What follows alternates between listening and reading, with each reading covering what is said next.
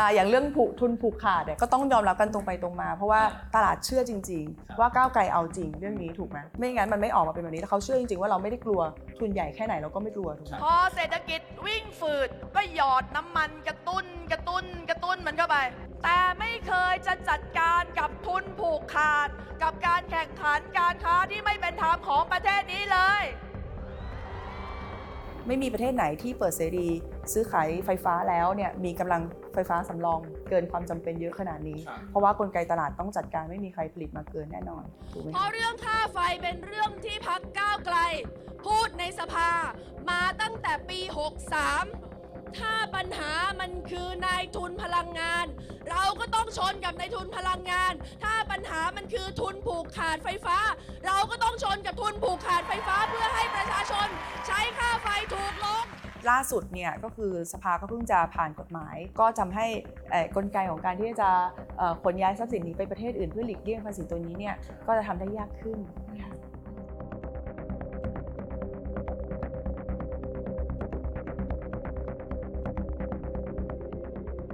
เปิดวิสัยทัศน์ตัวเต็งรัฐมนตรีว่าการกระทรวงการคลังนะคะ วันนี้ episode พิเศษค่ะ ที่ทั้งลงทุนแมนและ Billion Money นะคะ ต้องขออนุญาตมารวมตัวกันนะคะ เพื่อที่จะมาพิสูจน์ค่ะว่าเอ๊ะวันนี้เนี่ยนโยบายเศรษฐกิจที่กำลังจะเปลี่ยนแปลงไปนะคะ ท่ามกลางผู้นำทัพคนใหม่ ที่จะเกิดขึ้นในรัฐบาลชุดใหม่หลังจากนี้ จะส่งผลกระทบต่อทั้งภาคเศรษฐกิจตลาดเงิน และตลาดทุนของเราอย่างไรกันบ้างวันนี้ทีน่าเลยไม่ได้มาคนเดียวค่ะขออนุญาตชวนพี่บอยนะคะ มาร่วมพูดคุยกันด้วย ครับผมซึ่งเรื่องนี้เนี่ยเป็นเรื่องที่ทั้งนักลงทุนเอง และผมก็เชื่อว่าคนไทยทุกคนเลยนะครับให้ความสนใจมากเป็นพิเศษ เพราะว่าเขาชูนโยบายเรื่องของการเปลี่ยนแปลง ไม่ว่าจะเป็นเรื่องของสังคมการเมือง แล้วก็แน่นอนเราไม่ได้เห็นนโยบายที่เปลี่ยนแปลงเศรษฐกิจอย่างชัดเจนขนาดนี้ผมว่าน่าจะเป็นระดับ 10 ปีแล้วนะครับเพราะฉะนั้น วันนี้เราจะมาคุยกันนะครับกับคุณสิริกัญญาตันสกุลนะครับรองหัวหน้าพักก้าวไกล แล้วก็หัวหน้าทีมเศรษฐกิจของพักก้าวไกลด้วยนะครับ สวัสดีครับ สวัสดีค่ะ สวัสดีขอค่ะ อนุญาตเรียกคุณไหมนะครับได้แล้วก็ตอนนี้ค่ะน่าจะเรียกได้ว่าเป็นว่าที่ของรัฐมนตรีว่าการกระทรวงการคลังด้วยไม่ได้ยังไม่ได้ยังไม่ได้เหรอเหรอยังไม่ได้ยังไม่ได้ค่ะแต่วันเนี้ยจะได้คุยกัน เอาเป็นว่านักเศรษฐศาสตร์เราก็ต้องคุยกันบนสมมุติฐาน เราตั้งสมมุติฐานแล้วกันว่าทุกอย่างเป็นไปอย่างราบรื่น ก้าวไกลตั้งรัฐบาลได้ แล้วก็ ก้าวไกลเป็นแกนนำด้านเศรษฐกิจด้วยเนี่ยนะครับเดี๋ยวลองมาคุยกันว่าจะมีนโยบายรูปร่างหน้าตาเป็นอย่างไรบ้าง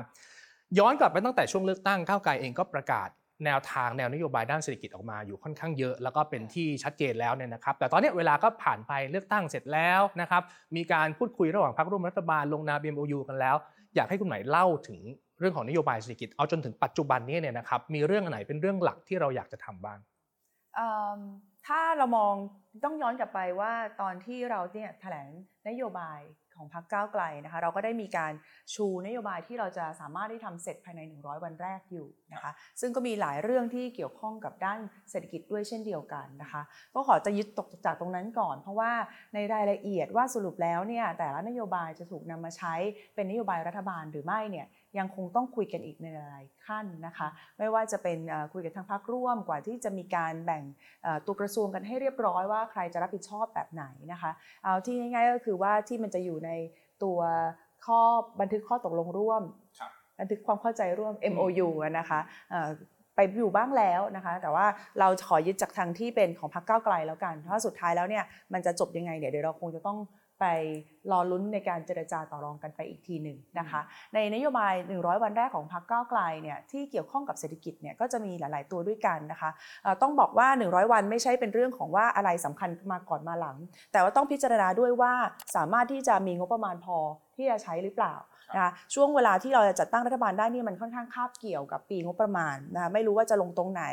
จะเป็นงบกลางก่อนหรือไม่นะคะหรือว่างบปี 67 จะผ่านแล้วหรือยังนะคะ เราก็เลยจำเป็นที่จะต้องเสนอนโยบายที่ไม่ได้ใช้งบประมาณมากสองก็คือไม่ได้เป็นการแก้กฎระเบียบใหญ่ ไม่ได้การไม่ได้มีการแก้กฎหมายระดับพรบเพราะว่าเราก็ทราบกันดีว่าก็คงจะต้องใช้ระยะเวลามากนะคะดังนั้นเนี่ยในนโยบาย 100 วันแรกที่เรานำเสนอ ก็จะมีเรื่องหวยใบเสร็จ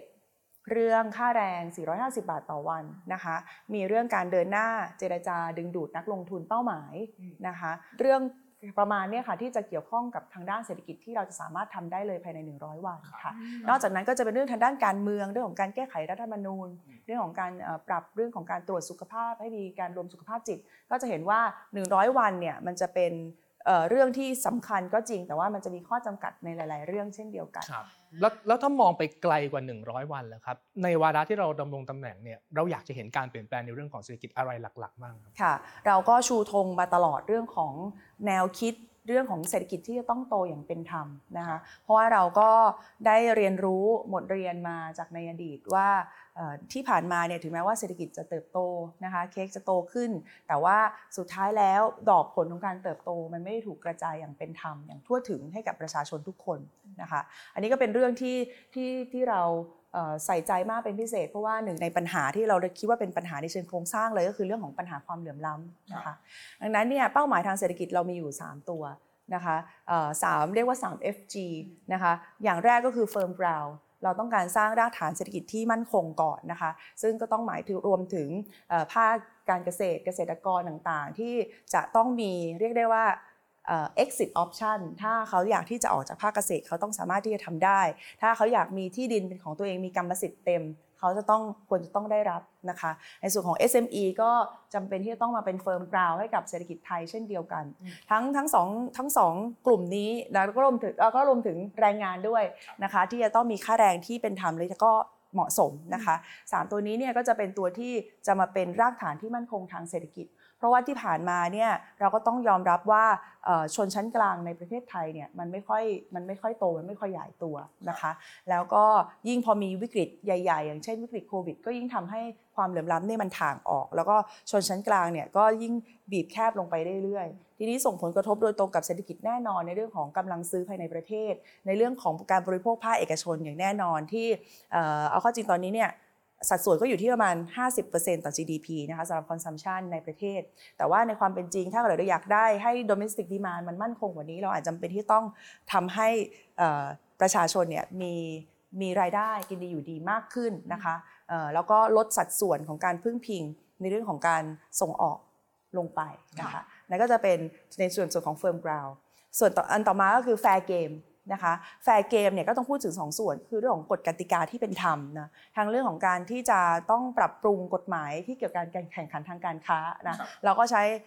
ช็อตแฮนว่าทลายทุนผูกขาดนะคนก็จะเข้าใจกันดีนะคะ แล้วก็เอิ่มนอกจากนี้ก็จะมีเรื่องของการที่มีกฎระเบียบภาครัฐที่อาจจะเป็นเอ่อทำให้เกิดการผูกขาดโดยรัฐ นะคะ อันนี้ก็จะเป็นเรื่องที่เราจะต้องเข้าไปแก้ไขปรับปรุง เพื่อให้มันเกิดความแฟร์เกิดขึ้น ยกตัวอย่างง่ายๆ สิ่งที่เราสู้มาตลอด 4 ปีก็คือเรื่องของธุรกิจเครื่องดื่มแอลกอฮอล์นะคะ ซึ่งมันไม่ได้มีเหตุผลอะไรที่เราจำเป็นที่จะต้องผูกขาดเอาไว้เพียงแค่ไม่กี่เจ้านะคะ ตรงนี้เนี่ยเราก็จะสามารถที่จะทำให้นอกจากที่จะทำให้การแข่งขันทางการค้าเป็นธรรมแล้วทำให้เอ่อคนเล็กคนน้อยมีโอกาสที่จะทำมาหากินแล้วทำให้เกิดการสร้างมูลค่าเพิ่มของสินค้าเกษตรด้วยในเวลาเดียวกัน สุดท้ายคือเรื่อง fast forward growth นะเราก็รู้ดีว่ายังไงเนี่ยเอ่อความมั่งคั่งของประเทศการการเติบโตของประเทศยังคงต้องไปข้างหน้า แล้วต้องไปได้เร็วด้วย เพราะว่าเรากำลังจะเจอกับปัญหาเอ่อ aging society ซึ่ง aging society มันเท่ากับว่ากำลังแรงงานของเอ่อประชากรในวัยแรงงานเนี่ยมันจะหดตัวลงด้วยนะคะใน 10 ปีข้างหน้าเนี่ยน่าจะเอ่อลบไปประมาณ 6%ด้วยกัน ดังนั้นเนี่ยเมื่อกำลังแรงงานน้อยลงเนี่ยเราต้องเพิ่ม productivity ให้มันเร็วให้มันตามทันไม่อย่างนั้นเนี่ยมันไม่มีทางเข็นโกรธไปได้ไกลแน่นอนนะคะดังนั้นเนี่ยสามสามเครื่องยนต์ที่เราคิดว่าน่าจะมาเป็นตัวขับเคลื่อนเศรษฐกิจทางเศรษฐกิจที่เรามองไว้นะคะ เรื่องแรกก็คือเรื่องอุตสาหกรรมชิปเนาะซึ่งเราก็เนี่ยก็เป็นนโยบายหนึ่งที่เราอยากที่จะเร่งดึงดูดนักลงทุนเป้าหมายนะคะเพราะว่ามันมีโอกาสศักยภาพอยู่เป็นจำนวนมากนะคะ specific ลงไปให้เล็กกว่านั้นเนี่ยเราก็มองไม่ได้มองแบบพวก nano chip หรือว่า legacy chip ต่างๆ ที่ที่ในตลาดเนี่ยค่อนข้างที่จะมีเจ้าตลาดครองอยู่ แล้วก็การลงทุนต่างๆเนี่ยมันต้องใช้เม็ดเงินเป็นจำนวนมาก แต่ว่าเรากำลังมองถึง การคาบเกี่ยวกับอุตสาหกรรมอื่น ๆ แล้วมันจะมีชิปตัวสำคัญที่ที่เรียกได้ว่าเป็นพวก power electronics ต่างๆ ที่น่าจะมีโอกาสที่จะเติบโตได้เร็ว เงินลงทุนไม่ต้องเยอะ แล้วก็ยังไม่มีใครที่มันครองตลาดอยู่ณปัจจุบันนี้ อันนั้นก็เลยจะกลายเป็นอุตสาหกรรมเป้าหมายและนี่คือแผนใน 100 วันด้วยที่เราจะเริ่มในการเดินหน้าเจรจานักลงทุนเป้าหมายที่มีเทคโนโลยีแบบนี้นะคะ อย่างที่ 2 ก็คือเรื่องของเศรษฐกิจสร้างสรรค์เนาะเรารู้สึกว่าหลาย ๆ เรื่อง ที่เป็นเรื่องของงานบริการก็ดีหรือแม้แต่ในเรื่องของภาคผลิตภาคการผลิตก็ดีเนี่ยถ้าเราได้ใส่ element ของความสร้างสรรค์เข้าไปเนี่ยมันจะสร้างมูลค่าเพิ่มได้ มันก็จะเป็น smiley curve นะคลาสสิกที่บอกว่าถ้าอยากเพิ่มมูลค่าเพิ่มเนี่ย อาจจะไปในทางที่เพิ่มเทคโนโลยี R&D หรือว่าจะไปในทางการทำดีไซน์ทำ branding ครับนะคะอันนี้ก็จะเป็น 2 ขาที่เราจะไปเพื่อที่จะทำให้เศรษฐกิจเอ่อเติบโตอย่างอย่างพุ่งก้าวไปข้างหน้าได้นะคะ อย่างที่ 3 ก็คือเรื่องของ Data นะคะทำข้อมูลให้มันเป็นขุมทรัพย์ให้ได้นะคะ เราเห็นโอกาสที่เราจะสามารถที่จะใช้ข้อมูลที่ตอนนี้เนี่ยยังไม่ถูกมีการจัดระบบระเบียบอย่างเรียบร้อยไม่ได้มีมาตรฐานในการ ส่งผ่านข้อมูลระหว่างกัน ยังไม่มีกฎกติกาในการในเรื่องของการที่จะดูแล privacy กับ security ของข้อมูล ถ้าเราสามารถสร้าง infrastructure พวกนี้ได้ แล้วมีการเอ่อแลกเปลี่ยนข้อมูลและการใช้ข้อมูล ทั้งที่เป็น public information ที่เป็น private information ถ้าได้รับการเอ่อให้การอนุญาตจากเอ่อ ผู้เป็นเจ้าของข้อมูลก็คือประชาชนเนี่ยค่ะจะสามารถที่จะสร้างต่อยอดโอกาสทางธุรกิจได้อีกเป็นจำนวนมากอืมยกตัวอย่างเช่น info based lending ใช่ไหมคะ ซึ่งตอนนี้เนี่ยกลายเป็นว่าใครมีข้อมูลคนนั้นผูกขาดนะเอ่ออย่างเช่นตอนนี้ดิจิ t a ล lending ที่ไปขออนุญาตกับทางแบงก์ชาติเนี่ยก็มีอยู่เอ่อไม่กี่เจ้า แต่ก็ต้องเป็นเจ้าที่มีข้อมูลด้วยอย่างเช่นช้อปปี้กับ C ใช่ไหมคะที่เขาก็มีข้อมูลในการที่เอ่อ ผู้ค้าหลาย ๆ รายที่จับจ่ายเอ่อมีข้อมูลจับจ่ายใช้สอยของของลูกค้า s h อ p e e หรือว่า True Money ที่ a s e Money เอาไปทำเอ่อในการที่จะปล่อยกู้ตามค่าใช้จ่ายตามโทรศัพท์มือถือเป็นต้น อันนี้มันกลายเป็นว่าถ้าใครมีข้อมูลคนนั้นผูกขาดข้อมูลค่ะแต่ถ้าเกิดเราสามารถที่ทำให้ข้อมูลบางส่วนของภาครัฐเนี่ยมันกลายเป็น Public Information ได้ แล้วก็เอาไปใช้ต่อยอดทางเชิงธุรกิจได้เนี่ยก็ ก็เป็น the new oil ที่แท้จริง ซึ่งที่ผ่านมาเนี่ยมันก็เสียโอกาสที่เราไม่ได้สร้าง infrastructure ตรงนี้ไว้ค่ะอืมก็จะเป็น 3 3 FG ที่เรากำลังจะไปค่ะ ขอโทษอภัยอินโทรนานมาก ไม่เป็นไรดีแล้วครับค่ะใช่เพราะว่ามันเห็นภาพเนาะพี่บอยครักับบตัวนโยบายหลักๆ แล้วกัน ซึ่งก็ต้องบอกว่าถ้าใครได้ติดตามนโยบายเศรษฐกิจของพรรคก้าวไกลเนี่ยก็จะเห็นว่าชัดเจนแหละว่า 3 FG เนี่ยหาเสียงมาตั้งแต่ต้นแล้ว แต่อย่างที่พี่บอยถามไปว่า คือนโยบายมันเยอะมากเลยที่จะทำนะคะทั้งเรื่องของ firm ground ใช่ไหม fair game แล้วก็ fast forward growth เนี่ยนะคะ แต่ถ้าจะถามว่าในร้อยวันเนี้ยเมื่อสักครู่คุณหมายอธิบายแล้วว่าเราก็จะ prioritize นะตามสิ่งที่จำเป็นและทำได้ก่อนทำได้ในกรอบเวลาที่โอเค ไม่ต้องผ่านเรื่องของประมวลกฎหมายอะไรก็ตาม แต่คำว่า prioritize เนี่ยเลือกเลือกอันไหนขึ้นมา execute ก่อนหรือทำก่อนเนี่ยตอนนี้เราเราเราจัดลำดับความสำคัญตรงนั้นยังไงคะก็อะอย่างที่บอกไปนะคะว่ามันก็บางอันเนี่ยมันก็จำเป็นเร่งด่วนในเรื่องของการที่จะต้องเพิ่มรายได้ให้กับประชาชนหรือว่าอะไรก็ดี เรื่องของการที่จะเข้าไปแก้ไขปัญหาหนี้สิน ซึ่งก็เป็นเรื่องที่เร่งด่วนก็ดี แต่ว่ากระบวนการขั้นตอนในการทำมันอาจจะไม่ ไม่ง่ายแล้วก็ไม่เร็ว อาจจะเป็นที่ต้องใช้งบประมาณ ก็ต้องเออกลับมาที่ไทม์ไลน์ค่ะนะคะว่าการจัดตั้งรัฐบาลเนี่ยคาดว่าน่าจะอยู่ที่ประมาณกรกฎาหรือว่าสิงหานะคะ ซึ่งเอ่องบประมาณปีปีหน้าเนี่ยก็คือปี 67 นะคะเอ่อน่าจะดีเลย์ไปอีกประมาณหลาย ๆ เดือนเนี่ยเราจำเป็นที่จะต้องใช้เท่าที่มีนะคะสมมติว่าเข้าไปเป็นรัฐบาลได้ทันทีเร็วที่สุดประมาณสิงหา นั่นก็คือใช้ได้แค่งบกลางที่ยังเหลืออยู่ของปี 66 เป็นต้นดังนั้นเนี่ยมันจะไม่ได้มีโครงการครับขนาดใหญ่ที่เราจะสามารถที่จะขับเคลื่อนไปได้ทันที ก็ต้องจำเป็นที่จะต้องรอร้อยวันเลยเป็นส่วนผสมของหลาย ๆ อย่าง อาจจะไม่ได้เห็นว่านี่คือการจัดลำดับ ความสำคัญชัดเจน เพราะว่ามันมีข้อจำกัดค่อนข้างมากอะเข้าใจแต่แต่ทีจากนี้นโยบายที่บอกมาหลายเรื่องก็อาจจะไม่จำเป็นต้องใช้เงิน แค่วางนโยบายแล้วก็เดินหน้าขับเคลื่อนให้มันถูกต้องเลยนะครับคือก่อนหน้าที่ผมมีโอกาสสัมภาษณ์ดรสุภวุฒิท่านก็ให้กำลังใจมาบอกว่าอยากให้คนรุ่นใหม่ได้ทำงานเนี่ยนะครับแล้วก็บอกด้วยว่าผมถามท่านว่าเอ๊ะเรื่องไหนที่ประเทศไทยควรทำอย่างเร่งด่วนเขาบอกว่าเร่งด่วนหมดเลย เพราะว่าเราเสียเวลาเป็น 10 ปีที่ไม่ได้ทำอะไรขึ้นมาเนี่ยตอนนี้ก็อาจจะพยายาม ยึดกับสิ่งที่ไม่ต้องใช้เงินมากที่ทำได้เลยทำได้ก่อนอันนี้ก็ทำออกมาก่อน แต่หลังจากนั้นเราก็พยายามจะทำไปเรื่อยๆถูกไหมครับ ใช่ค่ะก็นี่ค่ะ 100 วันที่ทำได้เลย มีพอจะมีเม็ดเงินอยู่พอสมควรพอทำได้ใช่ไหมคะไล่อีกทีนึงก็จะมีในเรื่องของการทำหวยใบเสร็จ ที่จะช่วยสร้างแต้มต่อให้กับ SME เนาะอ่าเรื่องของการที่จะเริ่มเดินหน้าเจรจาดึงดูดนักลงทุนเป้าหมายนะคะ มีเรื่องค่าแรง 450 บาทนะคะ ซึ่งก็ยังพอมี เอ่อเงินในกระเป๋าบางส่วนค่ะที่จะทำมาตรการสำหรับเยียวยาผลกระทบที่มันอ่าจะเดี๋ยวเกิดคงขึ้ได้นคุยขยายใช่ไหมความคะแล้วก็เรื่องค่าไฟอืมนะคะ เรื่องค่าไฟเนี่ยก็ระหว่างหาเสียงเนี่ยเราก็ได้สัญญาณที่ดีมากจากกค่ะกพด้วยว่ายินเอ่อเห็นด้วยกับการที่จะมีการแก้ไขปรับสูตรค่าไฟนะคะแล้วก็เป็นไปในทางเดียวกับที่ทางก้าวไกลเสนอเช่นเดียวกัน ก็นี่ก็เป็นสัญญาณบวกว่าอาจจะทำได้เร็วกว่า 100 วัน แต่แต่อย่างไรก็ตามนะรอบของการที่จะเอ่อปรับ ปรับเปลี่ยนค่าค่า FT เนี่ยมันทุกๆ 4 เดือนเนาะสมมติว่าเราทำได้ประมาณเอิ่มกันยาสิงหาประมาณนั้นเนี่ยกว่าจะ effective เนี่ยก็คือน่าจะไปเป็นรอบมกราหรืออีกทีก็คือรอบพฤษภาเลยด้วยซ้ำไปนะคะ ก็อยากที่จะ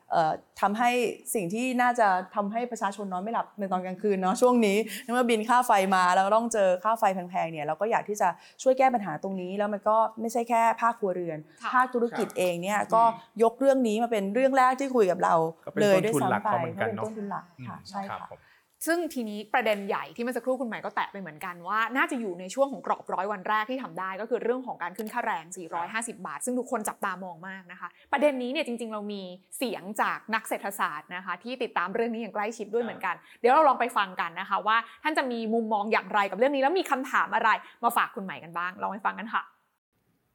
คำถามถึงเรื่องค่าแรงขั้นต่ำนะครับ ที่บอกว่าจะขึ้น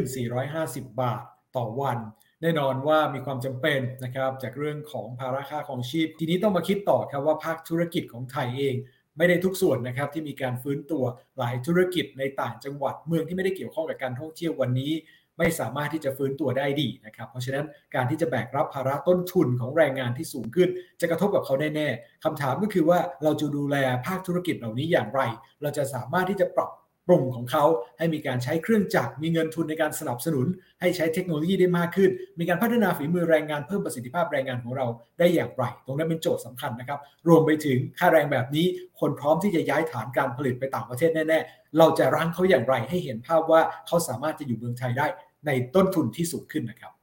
คือสรุปง่ายๆ ขออนุญาตทบทวนนิดนึงนะคะ ประเด็นแรกก็คือเรื่องของการขึ้นค่าแรงเนี่ยโอเค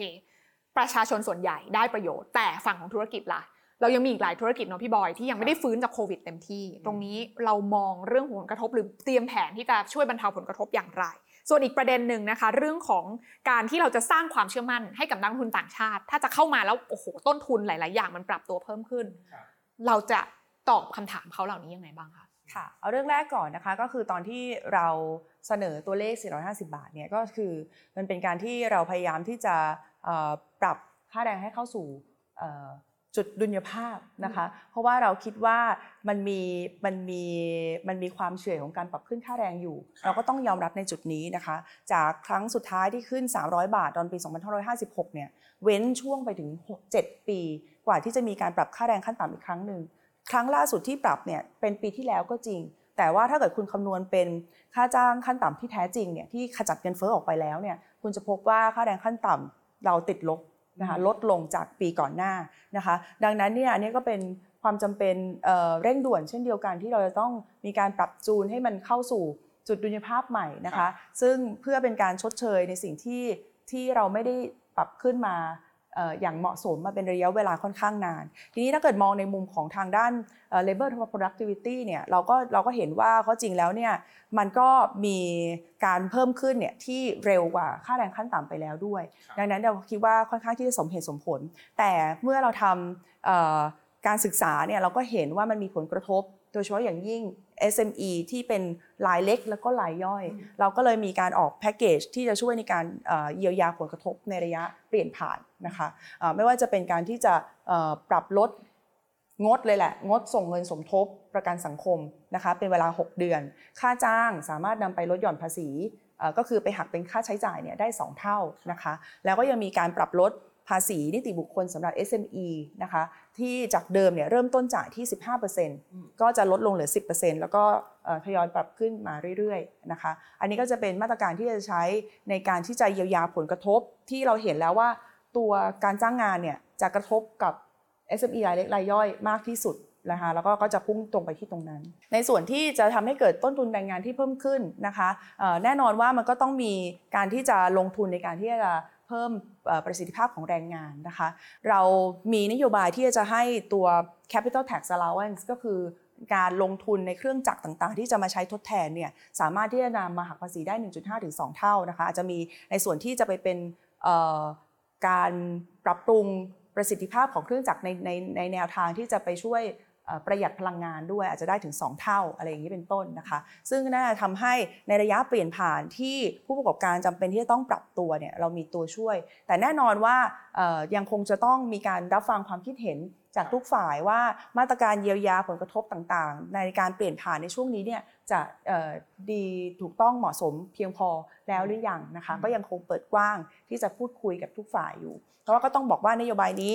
ออกมาตั้งแต่ประมาณ 6 เดือนที่แล้วค่ะนะคะ แล้วก็ถ้าจำเป็นที่จะต้องมีการที่จะเพิ่มมาตรการอะไร เพื่อทำให้ผู้ประกอบการเนี่ยรู้สึกคลายกังวลนะคะ แล้วก็พร้อมที่จะปรับตัวเราก็ยินดีค่ะครับคือผมเข้าใจดีว่าถ้ามองในมุมของผู้ใช้แรงงานเขาก็คงรู้สึกว่าเออฉันไม่ได้ปรับขึ้นค่าแรงมามานานแล้ว แล้วมันก็ไม่ค่อยเป็นธรรมกับเขาแล้วรู้สึกว่าเราเราให้เศรษฐกิจเติบโตบนการ ให้พวกเขาอดทนมานานจนเกินไปแล้ว เราก็คงจะต้องเพิ่มเนี่ยแหละครับ เพียงแต่ว่า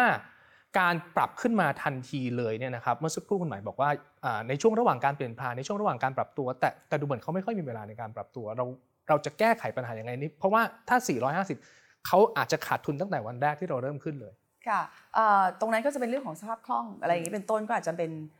แนวที่จะช่วยเหลือเยียวยาผลกระทบในเรื่องของการเพิ่มสภาพคล่องหรือว่าซอฟท์โลนแน่นอนว่าถ้า 100 วันไม่เพียงพอสำหรับการปรับตัวใช่ไหมคะ เราก็อาจจำเป็นที่จะต้อง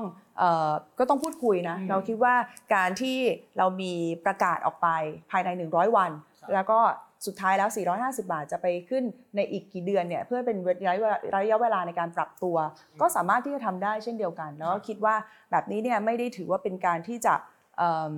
เป็นการที่จะไปทำให้ไม่เกิดความเชื่อมั่น หรือว่าเป็นการไม่รักษาสัญญาตามนโยบายครับแต่ว่าถ้าเกิดภาคธุรกิจบอกว่าต้องการเวลาปรับตัวเพิ่มขึ้นอีกสักเล็กน้อยนะคะเอ่อแต่ เราก็ยินดี แต่ว่ายังไงเนี่ยเราก็ต้องปักให้มั่นว่านโยบายนี้เนี่ยน่าจะเอ่อเป็นเกิดขึ้นจริงนะคะเพื่อที่จะให้ส่งสัญญาณว่าต้องเริ่มในการ process ของการปรับตัวค่ะแต่ทีนี้มันมีคำถามหนึ่งจาก เมื่อสักครู่นะคะก็คือดรมอนเทพจาวลานะคะผู้ช่วยกรรมการผู้จัดการใหญ่จากธนาคาร JMB ไทยที่ฝากถามมาถึงภาพใหญ่ด้วยโอเค ระยะสั้นเราเข้าใจแล้วว่าทางทีมเศรษฐกิจของก้าวไกลก็เตรียมมาตรการต่างๆ ไว้ช่วยเหลือบรรดา SME แล้วนะคะแต่ว่าในมุมของนักลงทุนต่างชาติที่หลายคนอาจจะมีฐานการผลิตในประเทศเราอยู่แล้ว แล้วมาด้วยเหตุผลว่าโอเค ค่าแรงบ้านเราเนี่ยสมเหตุสมผลแล้วทำให้เขาแข่งขันได้ แต่หลังจากนี้ถ้าต้นทุนค่าแรงมันเพิ่มขึ้นในระยะยาว อย่างที่พรรคก้าวไกลบอกไว้ว่าเราจะเบสบน GDP growth กับเรื่องของค่าครองชีพถูกไหมคะ จะปรับขึ้นให้มันสอดคล้องกันทุกปี ในมุมของภาคธุรกิจเองเนี่ยเท่าที่ได้พูดคุยระหว่างตั้งแต่ผลการเลือกตั้งออกมาเนี่ยเขามี feedback ยังไงบ้าง แล้วเรามองเห็นผลกระทบระยะยาวเรื่องของการที่เขาอาจจะต้องย้ายฐานการผลิตไปที่ประเทศที่ค่าแรงถูกกว่า ตรงเนี้ยมีมากน้อยขนาดไหนเราประเมินยังไงคะคุณหมายค่ะ เราประเมินว่าสิ่งที่ภาคภาคเอกชนนักลงทุนต่างๆ จะเป็นกังวลมากกว่าเรื่องค่าแรงคือเรื่องของผลิตภาพแรงงานครับถ้าเราสามารถที่จะเพิ่ม labor productivity ให้เท่าทันกับกับค่าแรงที่มันเพิ่มขึ้นได้เนี่ยอันนี้ก็จะเป็นทางออกที่ยั่งยืนมากที่สุดนะคะในระยะยาวเราไม่ได้พูดถึงกันแค่เฉพาะในระยะสั้น เพราะว่าถ้าสุดท้ายแล้ว labor productivity ขึ้นไม่ทันเนี่ยไม่ว่าค่าแรงถึงจะอยู่คงที่เนี่ยมันก็ไม่ได้ช่วยอะไรถูกไหมคะดังนั้นเนี่ยสิ่งที่เราอยากจะทำอยู่แล้วไม่ว่าจะมีผลกระทบเรื่องเกี่ยวกับค่าแรงหรือไม่ก็ตามเนี่ยเราพบว่า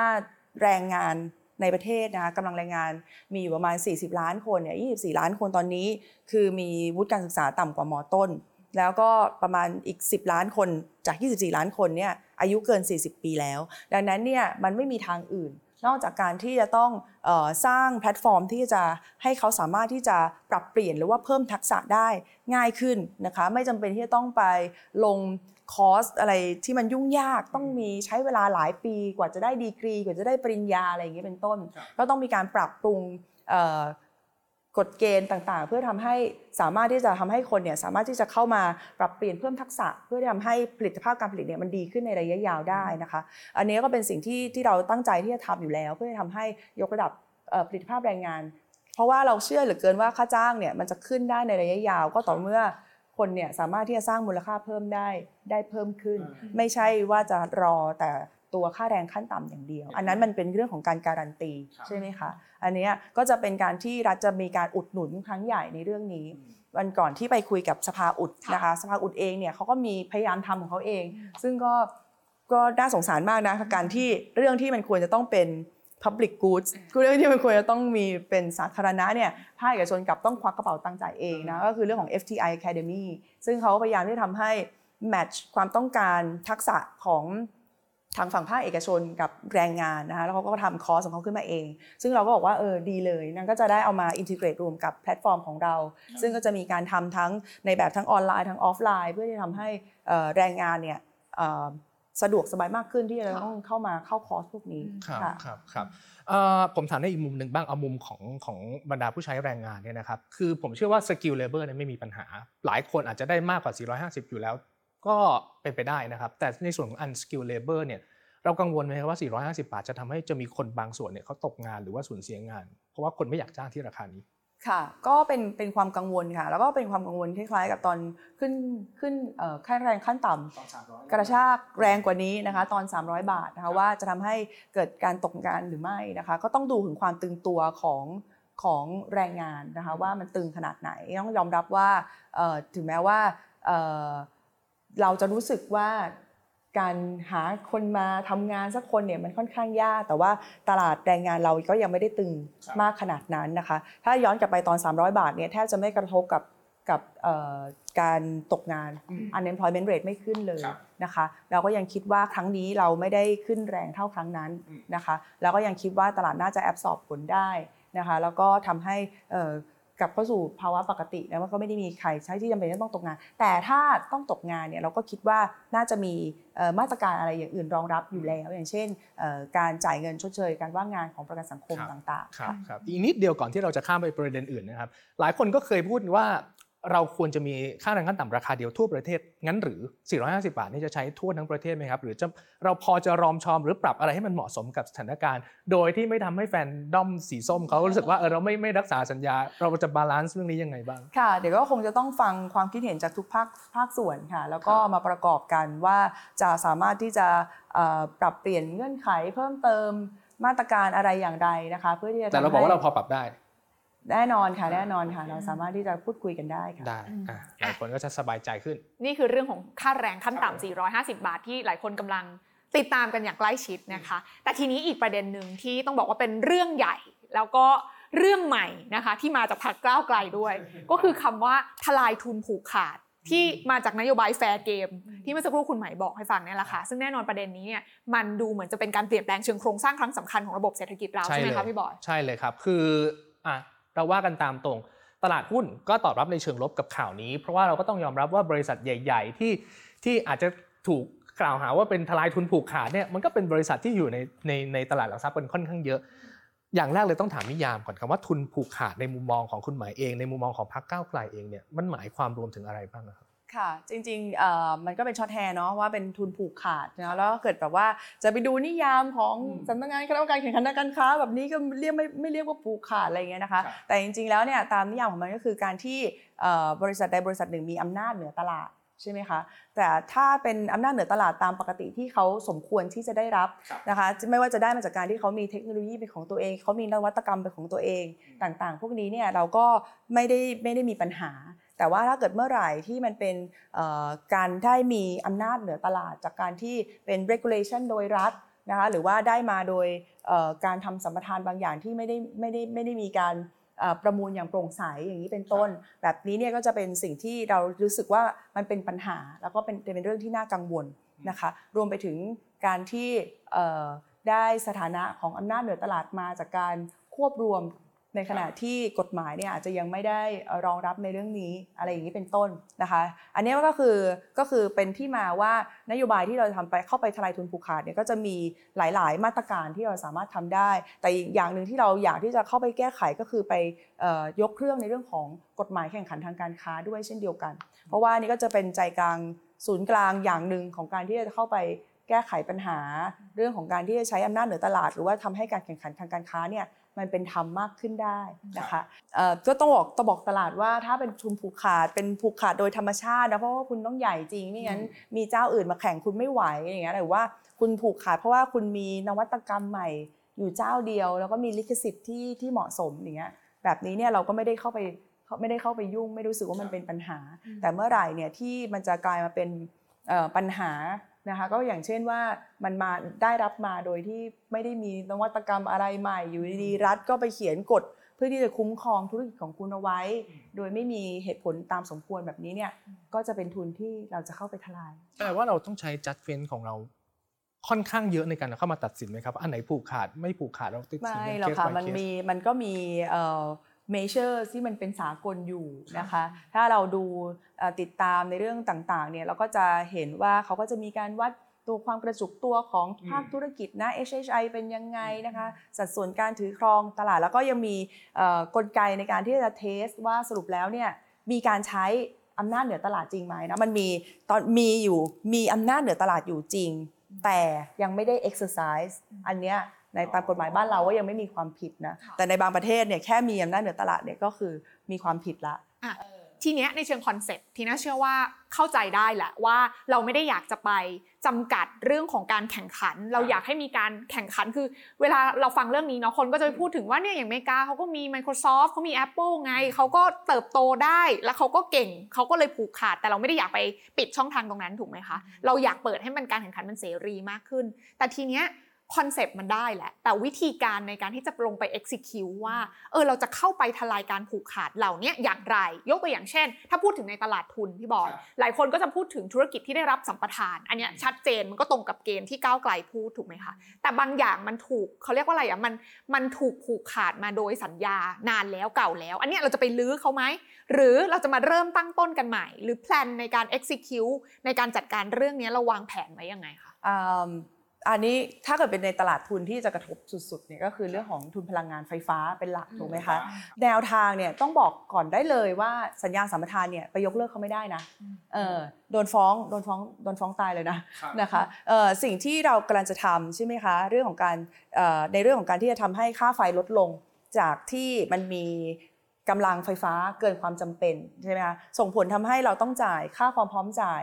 โดยที่เราไม่ได้ใช้ไฟฟ้าจากเขาเนี่ยตรงนี้เนี่ยเอ่อทางแก้เนี่ยไม่ใช่ไปยกเลิกสัญญาสัมปทานที่มีอยู่แล้ว แต่ต้องมีการเจราจารายละเอียดในสัมปทานใหม่อีกครั้งหนึ่งซึ่งแน่นอนว่ามันต้องเป็นความตกลงพร้อมใจของทั้งสองฝ่าย เราไม่สามารถที่จะไปเอาปืนจี้ หรือว่าเอามีดจี้ให้เขาแก้สัญญากับเราได้แน่นอน ดังนั้นแนวทางมันก็ต้องคือต้องเอ่อพึงพอใจทั้งสองฝ่ายนะคะที่จะทำให้ค่า AP ลดลง ตอนนี้เนี่ยก็มีการเอ่อเสนอว่าก็คือเลื่อนการจ่ายเอ่อ ตัวค่าความพร้อมจ่ายออกไปก่อน และในขณะเดียวกันก็ขยายสัญญาสัมปทานให้แบบนี้เป็นต้น เพราะว่าสักวันหนึ่งเนี่ยไอ้กำลังไฟสำรองที่มันเกินอ่าความต้องการมันก็เดี๋ยววันหนึ่งจะขึ้นเราก็คงจะครับถ้าเราไม่ไปขยันอนุมัติเพิ่มนะเออสุดท้ายไอ้ค่าไอ้ส่วนเกินตรงเนี้ยมันก็ค่อยๆแคบลงแคบลงเรื่อยๆอยู่แล้วครับเราแค่จำเป็นที่จะต้องเลื่อนงวดการจ่าย ลดงวดการจ่าย แล้วก็ขยายเวลาสัมปทานออกไป แบบนี้อะก็จะเป็นแนวทางที่จะแก้ไขเอิ่มได้ ได้เลยในในในระยะในระยะสั้นในในเบื้องต้นนะคะ แต่ว่าในขณะเดียวกันเนี่ยเราก็จำเป็นที่จะต้องกลับมาทบทวนแนวทาง ในการที่จะต้องมีสัญญาสัมปทานในครั้งต่อไป ว่ายังจำเป็นที่จะต้องอยู่ในรูปแบบเดิมหรือไม่ หรือว่ามันถึงเวลาที่เราสามารถที่จะเปิดเสรีการซื้อขายไฟฟ้าได้แล้ว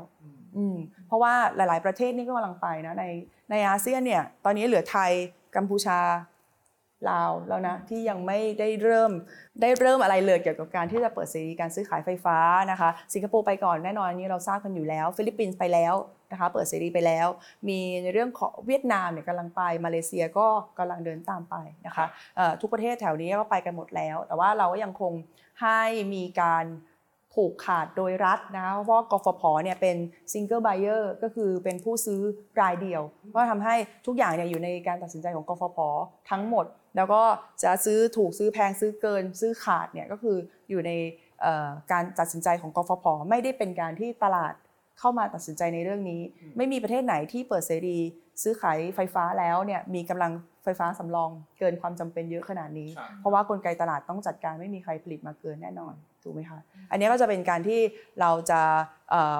ไปอีกขั้นหนึ่งแล้วก็ทบทวนในเรื่องของนโยบายอืมเพื่อไม่ให้มันมีเกิดการผูกขาด เกิดขึ้นอีกโอเค อันนี้คือใน sector หนึ่งที่พอเห็นภาพแล้วว่านี่คือสิ่งที่ทำได้เลย เพราะมันคือในเชิงนโยบายที่แค่ลงไปแก้บางอย่างถูกไหมคะ แต่ทีนี้ในภาพใหญ่ของการทลายทุนผูกขาดเข้าใจว่ามันอยู่ในหมวดของ fair game ที่อยากจะพยายาม ลดความเหลื่อมล้ำสร้างการแข่งขันให้เสรีมากขึ้นช่วยเหลือคนตัวเล็กใช่ไหมคะแล้วก็ให้คนตัวใหญ่เนี่ยลงมาแข่งแบบ fair game อย่างที่บอกนะคะ แต่ประเด็นก็คือในประเทศไทยเนี่ย ทีน่าเชื่อว่ามีหลายคนที่พยายามอยากจะเป็นศรีธนญชัยในเรื่องนี้เหมือนกันเนาะคนตัวใหญ่บางคนอาจจะเห็นช่องว่างบางอย่าง ว่าอ่างั้นฉันก็แตกร่างออกมาเป็นคนตัวเล็กก็ได้นี่เพื่อที่จะลงมาแข่งในตลาดนี้ ตรงเนี้ยทางก้าวไกลมองเห็นช่องว่างตรงนี้อย่างไรและเราเตรียมความพร้อมที่จะแก้ไขปัญหาหรือรับมือกับเรื่องนี้ยังไงบ้างคะค่ะอันนี้ก็เป็นเรื่องที่เราคุยกันเยอะนะคะว่าตัวนิยามของ SME เนี่ยมันจะเป็นจะต้องมีการปรับเปลี่ยนหรือไม่ เพราะว่าตั้งแต่โบราณกาลนะตั้งแต่สมัยที่เราครับ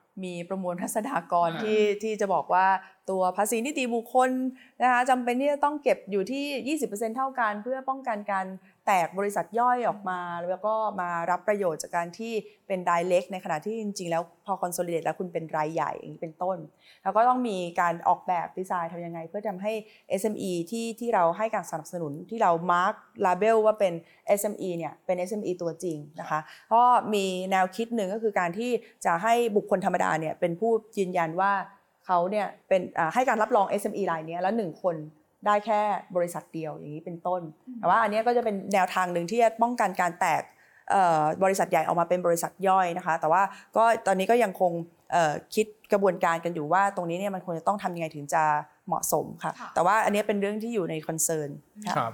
แต่ในใจของเราเองเนี่ยไซส์ที่เหมาะสมของการเป็นคนที่เรียกว่า SME ได้มันควรจะต้องมีไซส์เล็กกว่าสักเท่าไหร่ก็ถ้าเกิดเป็นตามนิยามปัจจุบันน่าจะอยู่ที่ประมาณ 200 ล้านใช่ไหมคะ เราก็คิดว่าตรงนี้เนี่ยก็จริงๆไม่ไม่ไม่ติดที่จะอยู่ที่ระดับประมาณนี้ แต่ว่าเดี๋ยวคงต้องมีการเอ่อทบทวนกันอีกสักครั้งหนึ่งจริงๆนิยาม SME เพิ่งจะมีการปรับแก้กันไปไม่ไม่นานก่อนหน้านี้ แต่ว่านี่แหละค่ะ มันน่าจะปรับเรื่องของเกณฑ์มากกว่าว่าจะทำยังไงให้ไม่ได้เกิดปรากฏการณ์ที่บริษัทใหญ่แต่เป็นบริษัทเล็กขึ้นมานะคะแต่ว่านั่นก็คือมันน่าจะไม่ได้เอ่อเกี่ยวข้องกับเรื่องของทุนผูกขาดเนาะค่ะเอ่อเพราะว่าเวลาที่มีการ พิจารณา หรือว่าศึกษาเรื่องของอำนาจเหนือตลาดเนี่ยก็คือมันจะต้องดูอำนาจในในในการสั่งการอำนาจในการบริหารอยู่แล้ว ไม่ว่าคุณจะถือกี่ที่กี่แห่ง แต่ว่าถ้าเกิดเป็นรายเล็กรายย่อยก็คือต้องเอามารวมกันหมด เพื่อที่จะประเมินตัวส่วนแบ่งของตลาดอยู่แล้วอืมอืมอืมขอขออีกนิดนึงได้ไหม ย้อนกลับไปที่เรื่องของการมีอำนาจเหนือตลาดนะครับ ผมยกเป็นตัวอย่างเคสเลยก็คือธุรกิจสื่อสารในบ้านเราเนี่ยนะครับ ปัจจุบันก็เหลือผู้ประกอบการ 2 รายหลัก คือมีคนควบรวมกันจนเหลือ 2 รายเนี่ยก่อนหน้านี้เขาก็บอกอะเมื่อเมื่อสักครู่คุณหมายก็บอกว่าเขามีอำนาจเหนือตลาด ผมว่ามันก็จริงก็คือเหลือแค่ 2 ราย แต่เขาก็พยายามจะสื่อสารว่า ณตอนนี้ธุรกิจของเขามันคล้ายๆ จะเป็นธุรกิจที่มันมาชัวร์แล้ว มันหาผู้เล่นรายใหม่เข้ามายาก แล้วเขาผิดอะไรที่มันเหลืออยู่แค่ 2 ราย และบางคนก็บอกว่าถ้าเราไปดูความกังวลที่เรามีต่อเรื่องของการผูกขาด คือเรากลัวของแพง เรากลัวของคุณภาพไม่ดี ซึ่งระบบการสื่อสารในบ้านเรา มันก็ไม่ได้มี 2 ปัญหาในเรื่องนี้ ผมว่ามันก็ไม่ถึงกับแพงมาก แล้วก็คุณภาพก็พอใช้ได้ ตรงนี้เรามองอย่างไรบ้าง คือเรื่องแบบนี้เนี่ยมันเป็นเรื่องที่มันต้องคาดการณ์ว่ามันจะเกิดอะไรขึ้นในอนาคตครับณวันนี้มันยังไม่แพงอืมไม่ได้หมายความว่าในอนาคตจะไม่แพงเอควบรวมไปแล้วมันจะไม่แพงถูกไหมคะเอ่อแล้วก็เคยมีหลายคนที่พูดถึงเรื่องนี้ว่าถึงแม้ว่าเราจะมีมาตรการเยียวยานะที่เขาเรียกว่าไอ้ตัว remedy measure เพื่อจะบอกว่าค่าค่าบริการห้ามขึ้นเกินเท่านั้นเท่านี้เนี่ยในความเป็นจริงเนี่ยมันคุมกันค่อนข้างยากมากนะคะไม่มีใครที่รู้ต้นทุนดีไปกว่า ผู้ประกอบการเองนะคะสำหรับตัวผู้กำกับดูแลเนี่ยไม่มีทางที่จะรู้เท่าทันแน่นอนว่าตกลงแล้วต้นทุนเพิ่มขึ้นจริงหรือไม่จริงคำถามแรกก็คือว่าแล้วเอ่อนี่มันเป็น sunset industry แล้วไม่มีใครเขาอยากจะมาลงทุน ถามว่าเราได้ทดลองทุกออปชันที่เรามีก่อนที่เราจะทำแบบนี้แล้วหรือยังครับถูกไหมคะฉันก็ยังคิดว่าเรายังไม่ได้เรายังไม่ได้เอ่อ exhaust option ที่เรามีอะนะเพื่อที่จะพยายามว่าจะมีรายอื่นเข้ามาหรือเปล่า แน่นอนว่ามีเรื่องของการที่เราอะไม่ได้เปิดเสรีเรื่องโทรคมนาคมด้วยครับก็ทำให้ตัวเลือกเราอาจจะน้อยลง แต่ว่าถ้าเกิดเราเริ่มเริ่มเปิดเริ่มเดินหน้าเจรจารายที่ 3 ที่ไม่ได้อยู่ในอุตสาหกรรมเดียวกันก่อน แล้วมันหมดทางแล้วจริงๆอะลองปรับปรับกฎระเบียบเปิดเสรีไหมอืมนะคะเพื่อที่จะมีเจ้าที่ 3 เข้ามาโดยที่ยังมีเอ่อ มีกฎระเบียบอื่น ๆ คอยเอ่อกำกับดูแลไว้ไม่ให้มีการที่จะใช้เอิ่มความเป็นต่างด้าวอะไรอย่างนี้เป็นต้นนะคะก็ก็มันต้องลองทุกวิถีทางก่อน ก่อนที่จะมาควบกันเองในอุตสาหกรรมเดียวกันงั้นผมซึ่สรุปได้ไหมว่าอืมอุตสาหกรรมสื่อสารเนี่ยจะเป็นหนึ่งในอุตสาหกรรมที่เราจะเข้าไปดูเข้าไปดูแลให้มันเกิดความเหมาะสมมากกว่านี้ ใช่ค่ะแล้วก็แต่ว่าก็อะจริงๆก็เคยพูดกับเอ่อ นักลงทุนเนาะตอนนั้นก็มีการแบบว่าเชิญไปคุยเนี่ยเขาก็ถามเลยว่าจะจะเบรกไหมอืมอะไรอย่างเงี้ยเราก็คิดว่ามาจนถึงขั้นนี้เนี่ยเบรกเนี่ยมันต้นทุนมันมหาศาลอืมยังไงเนี่ยเราก็จะพยายามหาไปหารายใหม่เพลเยอร์ใหม่เข้ามาน่าจะน่าจะง่ายกว่า ซึ่งก็จำเป็นที่จะต้องให้แต้มต่อลดแรกจากแถมกันพอสมควรเพื่อให้ค่ะมีรายที่ 3 เข้ามาในไหนๆเราแตะมาถึงเรื่องของ ความเชื่อมโยงมาถึงบรรยากาศในตลาดทุนละนะคะ เพราะว่าทุนทุนใหญ่ทั้งหลายมันก็อยู่ในตลาดเนี่ยแหละอย่างที่พี่บอยบอก เพราะฉะนั้นขออนุญาตข้ามมาคุยประเด็นนี้นิดนึง เพราะว่าตั้งแต่ผลการเลือกตั้งออกนะคะ คือเราก็จะเห็นว่าตลาดหุ้นไทยเนี่ย react กับเรื่องของการมีการเปลี่ยนขั้วรัฐบาล ในแง่มุมที่หลายคนก็ตกอกตกใจเหมือนกันที่ว่าพูดทำไมมันต้องลงกันต่อเนื่องแล้วก็รุนแรงแบบนี้นะคะ อยากถามว่าในมุมของก้าวไกลเองเนี่ยเรามองเข้ามาในในมุมของการเคลื่อนไหวของดัชนี ตลาดหุ้นไทยแล้วเรามีความคิดเห็นยังไงบ้างคะเราก็มอนิเตอร์เพราะเราก็ตกใจแล้วเราก็จำเป็นที่จะต้องดูสาเหตุเนาะว่าเฮ้ยเป็นเพราะเราปะวะถูกไหมเออแต่ว่าก็พอติดใช่ไหมตามครับแล้วใช่ไหมพอติดตามมอนิเตอร์ก็บางส่วนโอเคนะอ่าอย่างเรื่องผูกทุนผูกขาดเนี่ยก็ต้องยอมรับกันตรงไปตรงมา เพราะว่าตลาดเชื่อจริง ๆ ว่าก้าวไกลเอาจริงเรื่องนี้ถูกไหม ไม่งั้นมันไม่ออกมาเป็นแบบนี้แล้วเขาเชื่อจริงๆว่าเราไม่ได้กลัวทุนใหญ่แค่ไหนเราก็ไม่กลัวถูกไหมอ่าเรื่องต่อมานะคะ พอเราไปดูว่าหนึ่งก็คือว่ามันเป็นเนเจอร์ไหมนะคะเอ่อทั่วโลกมีมีแนวโน้มที่จะลดลงไหมก็ทั่วโลกมีแนวโน้มที่หุ้นตกถูกไหมคะสองก็คือว่าเอ่อในอดีตเมื่อมีการเลือกตั้งเนี่ยตลาดหุ้นตกไหมก็ตกทุกครั้งนะคะเอ่อสามพอไปดูว่าใครขายนะคะ ก็คือ คุณทุกคนก็น่าจะรู้ว่าเป็นต่างเอ่อชาติฝรั่งฝรั่งอืมขาย ฝรั่งขายเราก็เลยไปดูต้องไปดูว่าแล้วฝรั่งเนี่ยรับรู้ข้อมูลอะไรก็ไปเสิร์ชไปดูพวกเอ่อ analyst report ของโบรกต่างชาตินะคะ เราก็จะเจอว่าเขาก็จะพูดเรื่องนี้แหละ เป็นเรื่องของ uncertainty เป็นเรื่องของความไม่แน่นอนในการจัดตั้งรัฐบาล ซึ่งไม่ได้เกี่ยวกับเรา แต่ว่ามันคือปมปมเงื่อนล็อก ที่มันเกิดขึ้นจากรัฐธรรมนูญปี 60 ซึ่งทำให้การจัดตั้งรัฐบาลเนี่ยมันไม่ได้เป็นไปตามธรรมชาติ ที่เมื่อมีพรรคการเมืองใดที่มีสสมากที่สุด แล้วพยายามที่จะฟอร์มรัฐบาลโดยรวบรวมเสียงให้ได้เกินกึ่งหนึ่ง ก็จะจัดตั้งรัฐบาลได้ทันทีอัตโนมัติ แบบนี้ตลาดก็เข้าใจทันที แต่มันกลับมีเงื่อนไขในการที่เราจะต้องรวบรวมเสียงไม่ใช่แค่สส แต่ต้องรวมเสียงสวด้วยให้ได้ทั้งสิ้น 376 เสียง นี่ก็เลยเป็นความไม่แน่นอนอันใหญ่หลวงที่เอ่อน่าจะทำให้นักลงทุนต่างชาติไม่สบายใจแล้วก็ถอนการลงทุนนะแต่ว่าก็จะเห็นว่าเอ่อรายย่อยก็เข้าซื้อถูกไหมคะแล้วก็แสดงว่ารายย่อยก็ก็น่าจะเข้าใจในกระบวนการแล้วก็คิดว่าเรื่องของความไม่แน่นอนพวกนี้อาจจะไม่ใช่เรื่องใหญ่หรือเปล่าครับครับ ฟังในมุมของก้าวไกลกันแล้วนะคะ อยากให้ไปฟัง ในมุมของคนที่อยู่ในตลาดกันบ้างนะคะได้วันนี้เราเลยมีครับเสียงมาฝากกันค่ะ ท่านแรกนะคะ นักลงทุนส่วนบุคคลเนี่ยแหละค่ะ เป็นตัวแทนของเพื่อนๆ นักลงทุนรายย่อยนะคะ พี่มี่ทิวาชินธาดาพงศ์ลองไปฟังกันดูว่า พี่มี่ตอนนี้มีมุมมองและมีอะไรจะฝากถามคุณไหมกันบ้างค่ะ ก็สวัสดีนะครับ คุณไหมนะครับน่าจะเป็นว่าที่รัฐมนตรีว่าการกระทรวงการคลังนะครับ ผมในตัวแทนเพื่อนๆที่เป็นนักทุน VI เนี่ยก็อยากทราบความชัดเจนเรื่องของนโยบายภาษีต่างๆ อาจจะเป็นเรื่องของ capital gains tax เคยฟังคุณใหม่ในหลายๆเวทีว่ารูปแบบการจัดเก็บมันอาจจะมีรายละเอียดลงไปว่าจะเกิดจาก big lot นอกตลาดหรืออะไรยังไงเนี่ย อยากรู้ว่าตรงนี้เนี่ยข้อเท็จจริง หรือว่าความชัดเจนมันไปถึงตรงไหนแล้ว รวมถึงเรื่องภาษีความมั่งคั่งนะครับ ที่300ล้านจะเสีย 0.5%เนี่ยเราจะมีขั้นตอนกระบวนการวัดยังไง รวมถึงมูลค่าหุ้นในตลาดหลักทรัพย์ด้วยหรือเปล่าอะไรอย่างเงี้ยครับแล้วก็จะมีเรื่องของนโยบายการกระตุ้นเศรษฐกิจ ไม่ว่าจะเป็นเรื่องของ การขึ้นค่าแรง 450 เนี่ย เราจะมีการชดเชย หรือว่าช่วยเหลือผู้ประกอบการที่มีขนาดใหญ่ยังไงบ้าง เราเห็นแล้วล่ะว่ามีแผนจะช่วยเหลือ SME ยังไงบ้างใช่ไหมครับ ก็อยากฟังความชัดเจนประมาณนี้ครับ ก็ขอแสดงความยินดีด้วยนะครับ ขอบคุณพี่มี่ด้วยนะคะ น่ารักมากเลย แต่ว่าไม่ใช่แค่พี่มี่ค่ะ เดี๋ยวให้ให้คุณไหมายโน้ตไว้ก่อน เพราะว่ามีอีกหนึ่งท่านนะคะ ที่น่าจะประเด็นใกล้เคียงกันขออนุญาตรวบตึงมาให้คุณไหมายตอบทีเดียวนะคะ นั่นก็คือ คุณทอมไพบูลนรินทรางกูล ประธานเจ้าหน้าที่บริหารบริษัทหลักทรัพย์ทิสโก้จำกัดอดีตประธานสภาธุรกิจตลาดทุนไทยจะมีมุมมองอย่างไรกันบ้างนั้นไปฟังกันค่ะ ครับในส่วนของตลาดทุนนะครับก็อยากที่จะถามทางพรรคก้าวไกลนะครับ ว่าถ้าได้เข้ามาเป็นรัฐบาลแล้วเนี่ยจะดำเนินนโยบายเกี่ยวกับภาษีในตลาดหุ้นอย่างไร เพราะว่าในรัฐบาลที่ผ่านมานี้เนี่ยก็มีแนวคิดที่จะเก็บภาษีขายหุ้น หรือที่เรียกว่า financial transaction tax นะครับ แต่สุดท้ายก็ยอมที่จะฟังทางสภาธุรกิจตลาดทุนนะครับในข้อคิดเห็นของเรา ซึ่งเราไม่สนับสนุนไม่เห็นด้วยนะครับ และสุดท้ายรัฐบาลปัจจุบันนี้เนี่ยก็ตัดสินใจที่ยังไม่ได้เก็บภาษีตัวนี้นะครับ ก็อยากจะทราบว่าทางพรรคก้าวไกลเนี่ยมีแนวคิดอย่างไรกับภาษีตัวนี้ เพราะในส่วนของเอกชนเนี่ยมองว่าได้ไม่คุ้มเสียอย่างแน่นอนนะครับ เพราะว่ามันจะทำลายตลาดคล่องในสภาพ สภาพคล่องในตลาดทุน ซึ่งอันนั้นเป็นเรื่องใหญ่เลยนะครับ แล้วก็ยังมีมีช่วงที่ผ่านมาก็มีแนวคิดกันอีกนะครับที่ได้ยินมาว่าอาจจะมีบางพรรคการเมืองเนี่ยสนใจที่จะเก็บภาษีจากการกำไรจากการซื้อขายหุ้น หรือที่เรียกว่า capital gain tax นะครับซึ่งตัวนี้เนี่ยยิ่งจะเป็นอันตรายต่อตลาดทุน เพราะว่าไม่มีใครเก็บเลยนะครับในในภูมิภาคเอเชีย แล้วก็ทั่วโลกนี้จะมีแค่ประเทศใหญ่ ๆ ที่เขาพัฒนาแล้วอย่างเช่นสหรัฐอเมริกา ตรงนี้ก็อยากที่จะถามพรรคเก้าไกลเช่นเดียวกันนะครับว่ามีแนวคิดอย่างไรกับเรื่องนี้ เพราะว่าถ้าเก็บภาษีตัวนี้เนี่ยผมคิดว่าผลเสียต่อตลาดทุนบ้านเราเนี่ยจะยิ่งกว่าตัว financial transaction tax ซะอีกนะครับ เพราะว่ามันจะยิ่งเป็นการทำให้สภาพคล่องเนี่ยหายลงไปมากกว่าเดิมนะครับและนักลงทุนต่างชาติเนี่ยก็มีความเป็นไปได้สูง ว่าจะเลือกที่จะไม่เข้ามาลงทุนในประเทศไทย รวมทั้งนักลงทุนไทยเองเนี่ยก็อาจจะเลือกที่ลงทุนในต่างประเทศนะครับ ค่ะ ก็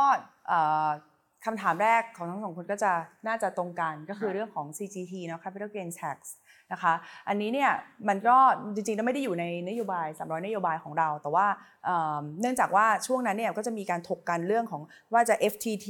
หรือว่าจะหรือ CGT หรือว่าจะไม่เก็บเลยนะคะ ในมุมมองของเราเนี่ยก็ยังคิดว่าถ้ามองในมุมของความเป็นธรรมนะคะยังไงเนี่ย capital gain tax เนี่ยมันมีความเป็นธรรมกับนักลงทุนมากกว่า โดยเฉพาะนักลงทุนรายย่อยนะคะแทนที่จะต้องเก็บในเรทเท่า ๆกัน ในทุกๆ transaction ถูกไหมคะอันนี้เนี่ยก็ถ้าเกิดเป็น CGT เนี่ยมันก็ขึ้นอยู่กับว่าคุณทำกำไรได้มากแค่ไหนนะคะนั่นก็คือตัว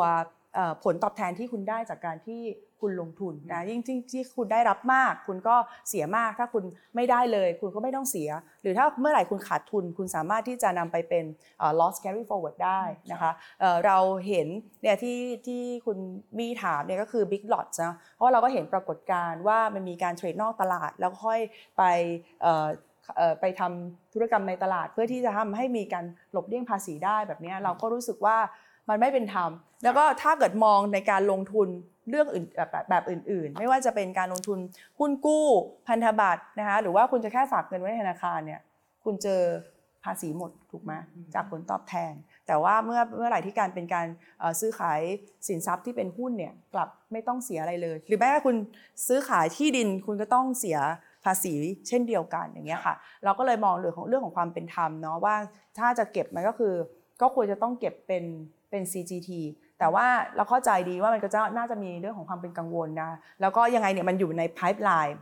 ถึงใครมาเป็นใครมานั่งกระทรวงการคลังเนี่ยก็ต้องเจอว่าจะเอายังไงต่อกับเรื่องนี้นะมันอยู่ในไพ p e l i n e อยู่แล้วนะคะแล้วก็คิดว่าก็เดี๋ยวใช้เวลาในการที่จะศึกษาว่าผลกระทบมันจะเป็นยังไง นะคะ จากคนที่อาจจะไม่ได้มีส่วนได้ส่วนเสียเนาะเพราะว่าหลายหลายครั้งเวลาฟังจากทางทางตลาดทุนเองเนี่ยก็จะได้ได้สตัดดี้ที่น่ากลัวมากอย่างรอบที่แล้วอย่างเรื่อง FTT นี่โอ้โหเห็นแล้วก็ตก ตกอกตกใจครับเดี๋ยวก็คงจะต้องมีการทำการศึกษาในเรื่องนี้กันต่อไปว่าจะเอายังไงกันต่อค่ะอ่าโอเค เดี๋ยวคงจะได้มาพูดคุยกันอีกที อีกหนึ่งภาษีก็คือภาษีเรื่องของความมั่งคั่ง ที่บอกว่าจะเก็บสำหรับคนที่มีเวลสามร้อยล้าน 300 ล้านนี่ผมถามที่มากันไม่ทำไมต้องเป็น 300 ล้าน แล้วก็เราคิดอะไรยังไงขึ้นมาว่าต้องรวมทรัพย์สินอะไรบ้างเล่าให้ฟังหน่อยครับค่ะ 300 ล้านนี่มันเป็น net worth เนาะก็คือเป็นสินทรัพย์ลบ หนี้สินครับแล้วนะคะ ที่เราตัดที่ 300 ล้านเนี่ยก็คือว่าจากตัวเอ่อบัญชีรายการทรัพย์สินที่ที่เรามีอยู่นะอาจจะยังไม่ใช่ตัวที่เป็นทางการเนี่ยนะคะถ้าตัดที่ประมาณ 300 ล้านเนี่ยจะมีคนที่เอ่อจำเป็นที่จะต้องเสียภาษีตัวนี้อยู่แค่ประมาณแสนรายนะคะในประเทศเอ่อแต่ว่าถ้าเกิดละถ้าสุดท้ายแล้วเราทำบัญชีออกมาเนี่ยมันคนตัดที่สูงกว่านี้ได้แล้วยังได้จำนวนคนหรือว่าจำนวนปริมาณภาษีที่ ที่เอ่อโอเคเนี่ยเราก็ยินดีที่จะขยับขึ้นให้นะคะ ทีนี้ถามว่าจะรวมอะไรบ้างเนาะมันก็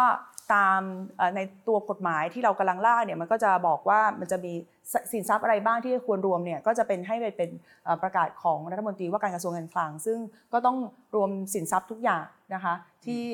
ที่ที่เราสามารถที่จะไปประเมินมูลค่าได้อยู่แล้วนะคะเอ่อถามว่าจะต้องรวมเอ่อมูลค่าหุ้นหรือไม่นะคะ ในทางในเชิงหลักการดิฉันคิดว่าควรควรนับนะคะ แต่ว่ามันก็มีบางประเทศที่เก็บ wealth tax แต่ว่าไม่ได้รวมมูลค่าหุ้นด้วย เช่นเดียวกัน ถือว่าเป็น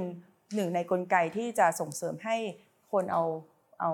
เวลส์มันอเอ่ยู่ในอตลาดเอาเออใช่อะมาลงทุนในตลาดหุ้นเช่นเดียวกันครับนะคะ แต่ว่าในสำหรับเราแล้วเนี่ยเรายังคิดว่าควรที่จะต้องรวมนะคะ ทีนี้เนี่ยก็มีความกังวลเนาะเพราะว่าเอ่อสำหรับบริษัทที่ไม่ได้อยู่ในตลาด ตีมูลค่าจาก book value พอครับเข้ามาอยู่ในตลาดมัน market cap นี่มันต่างกันใช่เยอะใช่อะไรอย่างเงี้ยใช่ไหมคะแต่โอเค 300 ล้านบาทนี่เป็น net worth นะคะ แล้วเริ่มจ่ายตั้งแต่บาทแรกที่เกิน 300 ล้านเป็นต้นไป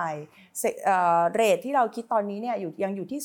0.5%ซึ่งก็อาจจะเอ่อมีการปรับเพิ่มปรับลด หรือว่าทำให้เป็นขั้นบันไดยังไงเนี่ยให้เป็นเป็นประกาศของกระทรวงการคลังนะคะเอิ่มเราก็เลยคิดว่ามันไม่น่าจะกระทบกับเอ่อ บริษัทที่จะอยู่หรือไม่อยู่จะ list หรือไม่ list ในตลาดหลักทรัพย์ขนาดนั้น เพราะว่าเขาก็คงจะมีการประเมินถึงต้นทุนว่าถ้าซอสซอฟันมาจากที่อื่น ต้นทุนมันจะเป็นเท่าไหร่นะคะเมื่อเมื่อเปรียบเทียบกับการที่เขาจำเป็นที่จะต้องเสียเนี่ย 0.5%มาเป็น wealth tax แล้วนะคะแต่อย่างไรก็ตามเนี่ยนโยบายนี้เนี่ยมันจะจำเป็นที่ต้องมีขั้นตอนในการที่เราจะต้องรวบรวมบัญชีรายการทรัพย์สินของรายบุคคลครับอ่ากันก่อนนะคะเอ่อเพื่อที่จะได้มาเอ่อออกแบบแล้วก็คำนวณตัวภาษี แล้วก็เอ่อน่าจะได้ดำเนินการเนี่ยก็น่าจะประมาณปี 2569 นะคะดังนั้นเนี่ยก็ยังมียังมีระยะเวลาที่เราจะได้มีการพูดคุยครับเอ่อถึงความเห็นถึงความกังวลนะคะว่าตรงนี้เนี่ยมันจะมีผลกระทบอะไรยังไงกับกับตลาดทุนค่ะอย่างที่ทีน่าบอกคือเมืองไทยเป็นเมืองแห่งสีถนนชัยค่อนข้างเยอะนะครับบางคนก็จะไป ไปเปลี่ยนรูปแบบของทรัพย์สิน อย่างเช่นอะสมมติเขาเขาเก็บทองอยู่ในตุ่มหลังบ้านเนี่ยเราก็ไม่สามารถจะไปตรวจได้ใช่ไหมหรือบางคนเก็บเป็นงานศิลปะภาพเขียนเราก็ตีราคายากอีก จริง ๆ มันมีวิธีการอยู่ก็คือมันจริงมันก็มันต้องมันต้องมีวิธีการที่เอาจากตัวรายได้ที่เสียกับสัมภากรมาครับพยายามที่จะแมทช์กับตัวบัญชีกับกับทรัพย์สินว่ามัน ว่ามัน make sense ไหมแบบนี้เป็นต้นก็คือเออจากการที่เราสามารถที่จะเข้าถึงข้อมูลหลาย ๆ หลาย ๆ แหล่งเนี่ยครับมันสามารถนำมาใช้ในการประเมินได้ว่าสรุปแล้วเนี่ยทรัพย์สินที่รายงานเนี่ยมันสมเหตุสมผลหรือเปล่า ไม่จำกัดเรื่องขอบเขตพื้นที่ใช่ไหมครับอย่างเช่นสมมติอะเขาไปเป็นตั้งกองทุนอยู่ในสิงคโปร์เงี้ยนับรวมไหมครับ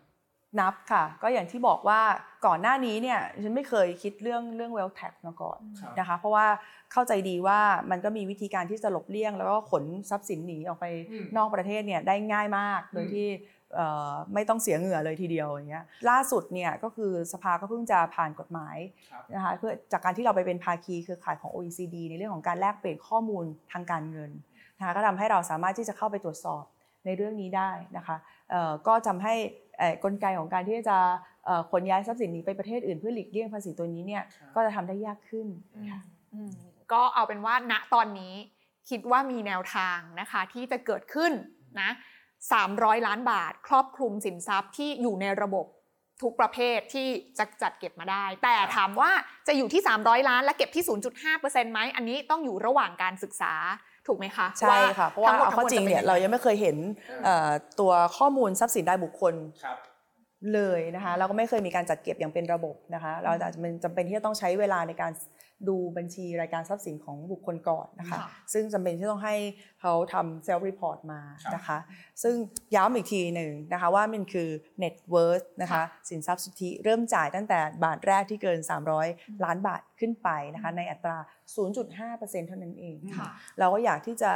เอ่อเอ่อขอความขอความเข้าใจนะคะว่าตัว ภาษีทรัพย์สินเนี่ยมันก็เป็นแนวทางหนึ่งที่จะทำให้ความเหลื่อมล้ำของประเทศนี้ลดลงได้นะคะ ก่อนหน้านี้คุณอาจจะยังไม่มั่นใจ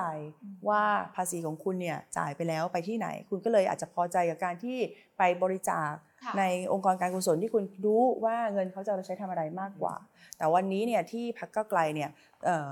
อาสาเข้ามาทำในเรื่องนี้เนี่ย เราก็อยากที่จะทำให้บ้านเมืองเนี่ยมันเกิดการเฉลี่ยทุกข์เฉลี่ยสุขกันเกิดขึ้นค่ะการสร้างสวัสดิการที่จะมาทำให้ประชาชนเนี่ยมีหลักประกันที่มั่นคงในชีวิตครับการที่จะต้องเสียภาษีเพิ่มขึ้นนะหารออกมาแล้วตกคนละแบบ หกแสนอะไรอย่างเงี้ย เอออันนี้อันนี้พอเข้าใจนะเออแต่ว่าในมุมของตลาดทุนเนาะ อันนี้เราถามถึง supply ในตลาดทุนว่า แล้วถ้าแบบนั้นมันอาจจะไปกระทบอย่างที่พี่บอยบอกเมื่อกี้ว่า อย่างเคสของการ IPO มันเกิน 300 อยู่แล้วแหละ ถูกไหมเข้ามา บริษัทที่จะเข้ามา IPO เขาอาจจะแบบชะงักไปไหมว่าเฮ้ยงั้นเราก็ไม่ต้องก็ได้อย่างที่บอกอะไรเงี้ยค่ะ แล้วมันทำให้ supply ภาพใหญ่ คือตอนเนี้ยเราเห็นว่าบริษัทใหม่ๆ อยากเข้ามา IPO มากขึ้น เพราะระดมทุนจะได้ไปโตต่อนะคะ สร้าง new growth ให้กับประเทศไทย แต่ถ้าเราไปมี mindset นี้เกิดขึ้นแล้วมันจะในในมุมของพรรคก้าวไกลไม่แน่ใจ ได้มีการศึกษามาเบื้องต้นหรือเปล่าว่า supply ของการเข้ามาระดมทุน ถ้ามันหายไปมันจะกระทบกับเศรษฐกิจอย่างไร หรือ weight แล้วมันคุ้มค่ายังไงมากกว่ากันค่ะ เราก็มองตัวนี้แล้วแล้วเราก็คิดว่าจริง ๆ แล้วเนี่ยการที่เข้ามา IPO เนี่ยแล้วมูลค่าสูงขึ้นเนี่ยเขาก็ได้ประโยชน์ในในในในทางอื่นด้วยเช่นเดียวกันนะคะมันไม่ใช่แค่ว่าเอ่อแค่เข้ามาระดมทุนอย่างเดียว พอ Market Cap มันเพิ่มขึ้นเขาก็ได้ประโยชน์จากจุดนี้เช่นเดียวกัน ดังนั้นเนี่ยมันก็อาจจะทำให้เอ่อไป ไปบิดเบือนในเรื่องของการที่จะตัดสินใจเล็กน้อยนะคะ แต่ว่าเราไม่ได้คิดว่าจะทำให้หายไปแบบขนาดนั้นเยอะเป็นจำนวนมากนะคะ จริงๆแล้วเอ่อ IPO ในประเทศเราเนี่ยก็เยอะเป็นอันดับต้นๆของ Southeast Asia ด้วยซ้ำไปเนาะเอ่อเราก็คิดว่ามันก็อาจจะเพิ่มต้นทุน ซึ่งอาจจะ price in ไปในเรื่องของราคาหรือว่าอะไรเข้าไปแล้ว ก็ยังจำก็อาจจะเป็นไปได้ คิดว่าบริษัทสามารถที่จะประเมินเรื่องของเออความคุ้มค่าในเรื่องนี้ได้ด้วยตัวเอง นั่นคือภาพที่เราคุยกันนะคะถึงผลกระทบในตลาดทุน แต่ทีนี้ในมุมมองของภาพระยะยาวนะคะนโยบายต่างๆ ที่จะมาช่วยส่งเสริมตลาดทุนไทยจริง ๆ คุณทอมไพบูลเนี่ยได้ฝากคำถามอีกหนึ่งประเด็นจะเป็นยังไงบ้างไปลองติดตามฟังกันค่ะส่วนอีกคำถามหนึ่งนะครับจากฝั่งของตลาดทุนก็คืออยากจะทราบว่าพรรคก้าวไกลเนี่ยจะมีนโยบายอย่างไร ที่จะใช้ประโยชน์จากตลาดทุนในการเอ่อดำเนินนโยบายทางเศรษฐกิจนะครับเพราะที่ผ่านมาผมคิดว่าหลาย ๆ รัฐบาลเนี่ย ยังใช้ประหยัดประโยชน์จากตลาดทุนเนี่ยน้อยมากๆนะครับยังไม่ได้ใช้ตลาดทุนอย่างเต็มประสิทธิภาพ ซึ่งจริงๆวันนี้เนี่ยตลาดทุนเนี่ยเป็นตลาดระดมทุนนะครับที่ใหญ่ที่สุดในประเทศแล้วนะครับแล้วเราก็มีศักยภาพเพียงพอที่จะช่วยสนับสนุนนโยบายเศรษฐกิจของรัฐบาลนะครับในหลายรูปแบบนะครับโดยเฉพาะการลงทุนในโครงสร้างพื้นฐานการระดมทุน ก็อยากจะทราบว่าพรรคก้าวไกลมีแนวคิดอย่างไรที่จะใช้ประโยชน์จากตลาดทุนในการดำเนินนโยบายทางเศรษฐกิจ นะครับแล้วก็ต่อเนื่องไปกับปัญหาใหญ่ของประเทศเราก็คือการมีเงินออมน้อยนะครับแล้วก็ได้ผลตอบแทนจากการออมที่ไม่เพียงพอ ตลาดทุนเนี่ยตอบโจทย์ตรงนี้ได้นะครับตอบโจทย์เรื่องของเอ่อการประชาชนสูงวัยที่มีเงินออมน้อยนะครับตรงนี้เนี่ยก็อยากจะทราบด้วยว่าพรรคก้าวไกลเนี่ยมีแนวคิดที่จะส่งเสริมการออมในตลาดทุนหรือไม่อย่างไร เพราะวันนี้เนี่ยเรามีประชาชนคนไทยที่ออมเงินในตลาดทุนเนี่ยอยู่เพียงแค่ประมาณ 3 ล้านกว่าคนเท่านั้นเอง ซึ่งถือเป็นตัวเลขที่ต่ำมากถ้าเทียบกับจำนวนประชากรนะครับ แต่ผมคิดว่าเรื่องนี้เป็นเรื่องใหญ่ แล้วก็จะเป็นการทำให้คนไทยเนี่ยมีเงินออมที่มากขึ้น และจะเป็นการลดความเหลื่อมล้ำด้วย ถ้าเราสามารถทำให้คนไทยมาออมเงินมากขึ้นในตลาดทุน ก็อยากจะทราบนโยบายตรงนี้เลยครับ อีกประเด็นหนึ่งนะคะที่พี่ทอมฝากไว้เหมือนกันก็คือเรื่องของการส่งเสริมการออม ซึ่งก็ต้องบอกว่าเป็นพื้นฐานเรื่องของความรู้ทางการเงินที่ต้องยกระดับในสังคมไทยบ้านเราด้วย ตรงนี้พรรคก้าวไกลรวมไปถึงคุณไหมเองมีแนวนโยบายในการส่งเสริมตรงนี้ยังไงบ้างคะค่ะก็จริงๆแล้วมันก็จะมีหลาย ๆ ช่องทางที่จะที่จะช่วยส่งเสริมการออมของเออ ที่จะนำไปสู่การบำนาญอ่าการมีโปรแกรมบำนาญของตัวเองได้นะคะจริงๆมันก็จะมีทั้งเอ่อกองทุนของประกันสังคมเองก็ดี ที่จะเป็นตัวแทนในการที่จะไปลงทุนกบขเองก็ดีเนี่ยแต่ว่าก็จะมีถ้าเกิดเป็นของเออบุคคลธรรมดาทั่วไปเนี่ยทุกวันนี้ก็จะมี IMF อยู่ถูกไหมคะอ่าซึ่งจริงๆก็มีการพูดคุยกันเยอะในเรื่องของการที่จะให้ลดหย่อนภาษีในเรื่องนี้เนี่ยมันจะเป็นยังไงต่อไปนะคะก็คงต้องมีการพูดคุยกันว่าเอ่อควรจะเอ่อ กำหนดไว้ว่าไม่เกินเอิ่ม15%ไหมอะไรอย่างเงี้ยเพื่อให้เกิดความเป็นธรรมในขณะที่ทุกคนเนี่ยก็ยังได้ประโยชน์จากการที่จะได้ได้เอ่อได้ benefit จากการที่มีการวางแผนการเสี่ยงของตัวเอง ในขณะเดียวกันเนี่ยก็ไม่ได้เป็นการให้ลดหย่อนมากจนเกินไปสำหรับคนที่จำเป็นที่ต้องเสียภาษีในอัตราที่สูงสูงๆอย่างเช่นเกิน 20 3เอ่อ20 25 30 ขึ้นไปอย่างนี้เป็นต้นนะคะ ก็ทำเป็น tax credit อะไรอย่างนี้ค่ะ มีแต่เท่าเดิมกับหดลงนะสิอย่างนั่นนี้น่ะใช่ไหมสิ เพราะว่าจริงๆ ต้องบอกว่าก่อนหน้านี้เรามี LTF ซึ่งครับก็เป็นกลไกหนึ่งที่สำคัญนะคะเออในตลาดทุนไทยบ้านเรา แล้วก็ได้ถูกหายไป หลายคนตั้งคำถามกันว่า แล้วรัฐบาลชุดใหม่มีโอกาสมากน้อยขนาดไหนที่จะนำ LTF กลับมาเข้าสู่ระบบแต่ตอนนี้ก็จะกลายร่างมาเป็น S S F ใช่ถูกไหมคะ ซึ่งจะเอ่อมีการลงทุนที่กหว้าลางกหลายหลายกกว่าว่าการที่เป็น L T F ก็ต้องบอกว่าเอาเข้าจริงตลาดทุนเราเนี่ยก็มีเอ่อเรียกได้ว่าค่อนข้างดีฟมากในระดับหนึ่งของของเอ่อภูมิภาคแล้วนะคะเอ่อเรื่องของสภาพคล่องเองเนี่ยก็ค่อนข้างที่จะ liquid มากเมื่อเทียบกับแบบตลาดอื่น ๆแล้วนะคะแล้วก็คงจะต้องเออมาดูว่าจริง ๆ แล้วเนี่ยวัตถุประสงค์ของการที่จำเป็นที่จะต้องมี LTF อยู่ยังคงจะต้องครับจำเป็นอยู่ที่มีหรือไม่สรุปก็คือไม่น่าจะไม่น่าจะตอบมาขนาดนี้ก็ชัดเจนแล้วครับใครที่หวังอยู่ก็โอเค เราปรับตัวเข้ากับสถานการณ์นะครับใช่ค่ะ IMF S S F ก็ใช้ใช้ไปก่อนให้เต็มที่ใช้นะไปคะคุณหมายแล้วพรรคก้าวไกลมีมุมมองต่อตลาดหุ้นยังไงบ้างคือหลายคนอาจจะคิดว่าเอ๊ะทำไม มีนโยบายที่ไม่สนับสนุนไม่เอื้อต่อตลาดทุนหรือเปล่า จริง ๆ โดยส่วนตัวมองตลาดทุนยังไงบ้างมันมีประโยชน์มากน้อยแค่ไหนแล้ว แล้วถ้าหากว่าเราจะออกนโยบายต่างๆ ที่มันเป็นอุปสรรคต่อตลาดทุนบ้างเนี่ยในทางกลับกันเราจะส่งเสริมตลาดทุนด้วยนโยบายอื่นเพื่อการชดเชยไหมครับ เราก็แน่นอนว่าเราก็ เอ่อเห็นถึงความสำคัญของตลาดทุนครับนะคะแล้วก็นี่ก็คือเป็นช่องทางการระดมทุนที่เราคิดว่ามันมัน efficient อะนะแล้วก็เอ่อมันจะสามารถต่อยอดไปได้อีกเยอะมาก ถ้าเกิดเราจะใช้กลไกของตลาดทุนมาทำงานนะคะไม่ว่าจะเป็นในการออกตัว derivative ต่อเนื่องอะไรต่างๆ ผลิตภัณฑ์ทางการเงินที่มันแตกต่างหลากหลายขึ้นมานะคะซึ่งแน่นอนว่าเอ่อสิ่งที่เราอยากที่จะเข้าไปช่วยส่งเสริมพัฒนาตลาดทุนเนี่ยเราก็คิดว่า pain point คืออะไรเนาะซึ่งมันมีอยู่เรื่องหนึ่งที่เราก็คิดว่ามันน่าจะตรงกับนโยบายของพรรคก้าวไกลอย่างอย่างหนึ่งเช่นเดียวกันคือเรื่องของแฟร์เกมนะคะเราก็รู้ว่าตอนนี้เนี่ยมันก็เอ่อเลือกได้ว่านักลงทุนรายย่อย สิทธิ์ของนักลงทุนรายย่อยเองเนี่ยมันไม่ได้ถูกเอ่อ protect ได้มากเท่าที่ควรนะคะมันก็มีการใช้ข้อมูลภายในมีการที่จะเอ่อทำเอ่อมูลค่าให้มันสูงขึ้นเกินจริงอะไรต่างๆ นานาเนี่ยแล้วที่ผ่านมาเนี่ยโอ้โหดิฉันก็เคย เรียกกรตมาคุยเรื่องนี้เนาะในในในคณะกรรมาธิการเนี่ยนะคะแล้วก็เอ่อคุยกันเยอะว่ามันจะมีแบบกลไกยังไงที่จะสามารถที่จะเอาผิดได้ หรือว่าทำให้มันเป็นเคสที่เอ่อเคสตัวอย่างที่มันจะทำให้ไม่เกิดการที่จะทำเอ่อเรียนแบบกันไปในอนาคต หรือว่ารู้สึกว่าสามารถลอยนวลพ้นผิดได้ตามปกติอย่างเงี้ยแล้วก็เราคิดว่าตรงนี้เนี่ยน่าจะ ได้ต้องใช้แรงแบบก้าวไกลนี่แหละที่จะเข้ามาพุชกรตให้ทำเรื่องนี้ ถูกไหมครับณคิดว่ามีใครอะจะทำได้แบบเนี้ยที่ผ่านถูมากไหมเนี่ยมันมีแต่เสือสิงห์กระทิงแรดอยู่ในถูกวไหมงการนี้นะอะก็ฝากความหวังไว้ทางก้าวไกลใช่ด้วยคำว่าใช้แรงแบบก้าวไกลเดี๋ยวเราจะรอดูว่าเป็นอย่างไรใช่ไหมคะเพราะว่าเรารู้ว่ากรตเองโหมีเครื่องไม้เครื่องมือทูอะไรต่างๆนานามีเตรียมทำใช่ AI อะไรเยอะมากเลยอืมแต่ทำไมจนถึงป่านนี้ ก็ยังไม่มีเดี๋ยวจะเข้าไปกระตุ้นใช่ไหมครับใช่ค่ะแล้วว่าต้องใช้แรงแบบเรา แต่ทีนี้โอเคมีประเด็นหนึ่งค่ะพี่บอครัยบที่ผมเมื่อสักครู่พี่มี่ถามทิ้งไว้เหมือนกัน ก็คือเรื่องของกลับมาขอย้อนกลับมาเรื่องค่าแรง 450 นิดนึงเพราะเมื่อสักครู่จริงๆเห็นทางคุณไหมายตอบไปเรื่องของมาตรการบรรเทาผลกระทบสำหรับอ๋อ SME แล้วแต่ว่าค่ะสำหรับรายใหญ่นะคะก็คือเรมีอย่างที่ะไรเพิ่มไหมอ่าพูดไปล่วงล่วงหน้าก่อนหน้านี้ก็คือ capital tax allowance นะคะก็คือว่าถ้าเป็นการลงทุนในเครื่องจักรที่จะมาช่วยเพิ่มผลิตภาพแรงงานเนี่ยครับสามารถนำไปหักลดหย่อนอ่า หักค่าใช้จ่ายได้อ่า1.5 ถึง 2 เท่าขึ้นอยู่กับว่าจะทำให้เกิด energy efficiency เพิ่มขึ้นหรือเปล่าค่ะ อันนี้ก็น่าจะเป็นอีกหนึ่งอันนะคะได้งั้นทีนี้ถามขอคำถามต่อเนื่องสำหรับนิติบุคคลทั่วไปนะทั้งรายเล็กรายกลางรายใหญ่อย่างที่เรื่องของการขึ้นปรับขึ้นภาษีนิติบุคคล 23%ตรงนี้เนี่ยรายละเอียดพอจะบอกได้ไหมคะว่าเป็นอย่างไร และเราศึกษามาแล้วผลกระทบที่เกิดขึ้นที่มองไว้จะเป็นยังไงบ้างคะคืออย่างนี้อ่า ปัญหาของภาษีนิติบุคคลเนี่ยก็ต้องยอมรับว่าหลังจากครั้งสุดท้ายที่เรามีการปรับลดลงเหลือ 20%เนี่ยมันได้สร้างหลูกโฮบางอย่าง เพราะว่าเรายังไม่ได้ปิดแกลบในเรื่องของภาษีบุคคลธรรมดาแร็กเก็ตสูงสุดอยู่ยังอยู่ที่ 35%ในขณะที่ภาษีบุคคลนิติบุคคลเนี่ยอยู่ที่ 20%นะคะถ้าเกิดเขาชแนลผลตอบแทนมาเป็นดีเวเดนเนี่ยเขาจะจ่ายครั้งแรกก็คือจ่ายเอ่อ ภาษีจากกำไรไป 20%ใช่ไหมคะ จากนั้นก็เป็น withholding อีก 10%เท่ากับจ่ายจริงๆเนี่ย effective tax rate เนี่ยจะอยู่ที่ประมาณ 28%ในขณะที่ถ้าจ่ายเป็นเงินเดือน หรือว่าค่าตอบแทนอื่นๆเนี่ยจะเจอ bracket สูงสุดอยู่ที่ 35%ตรงนี้มันก็เกิดการ arbitrage กันได้ทันทีนะคะ การที่เราจำเป็นที่จะต้องปรับขึ้นเนี่ยส่วนหนึ่งก็คือเพื่อที่จะมาปิดแกลบตรงนี้ด้วยนะคะ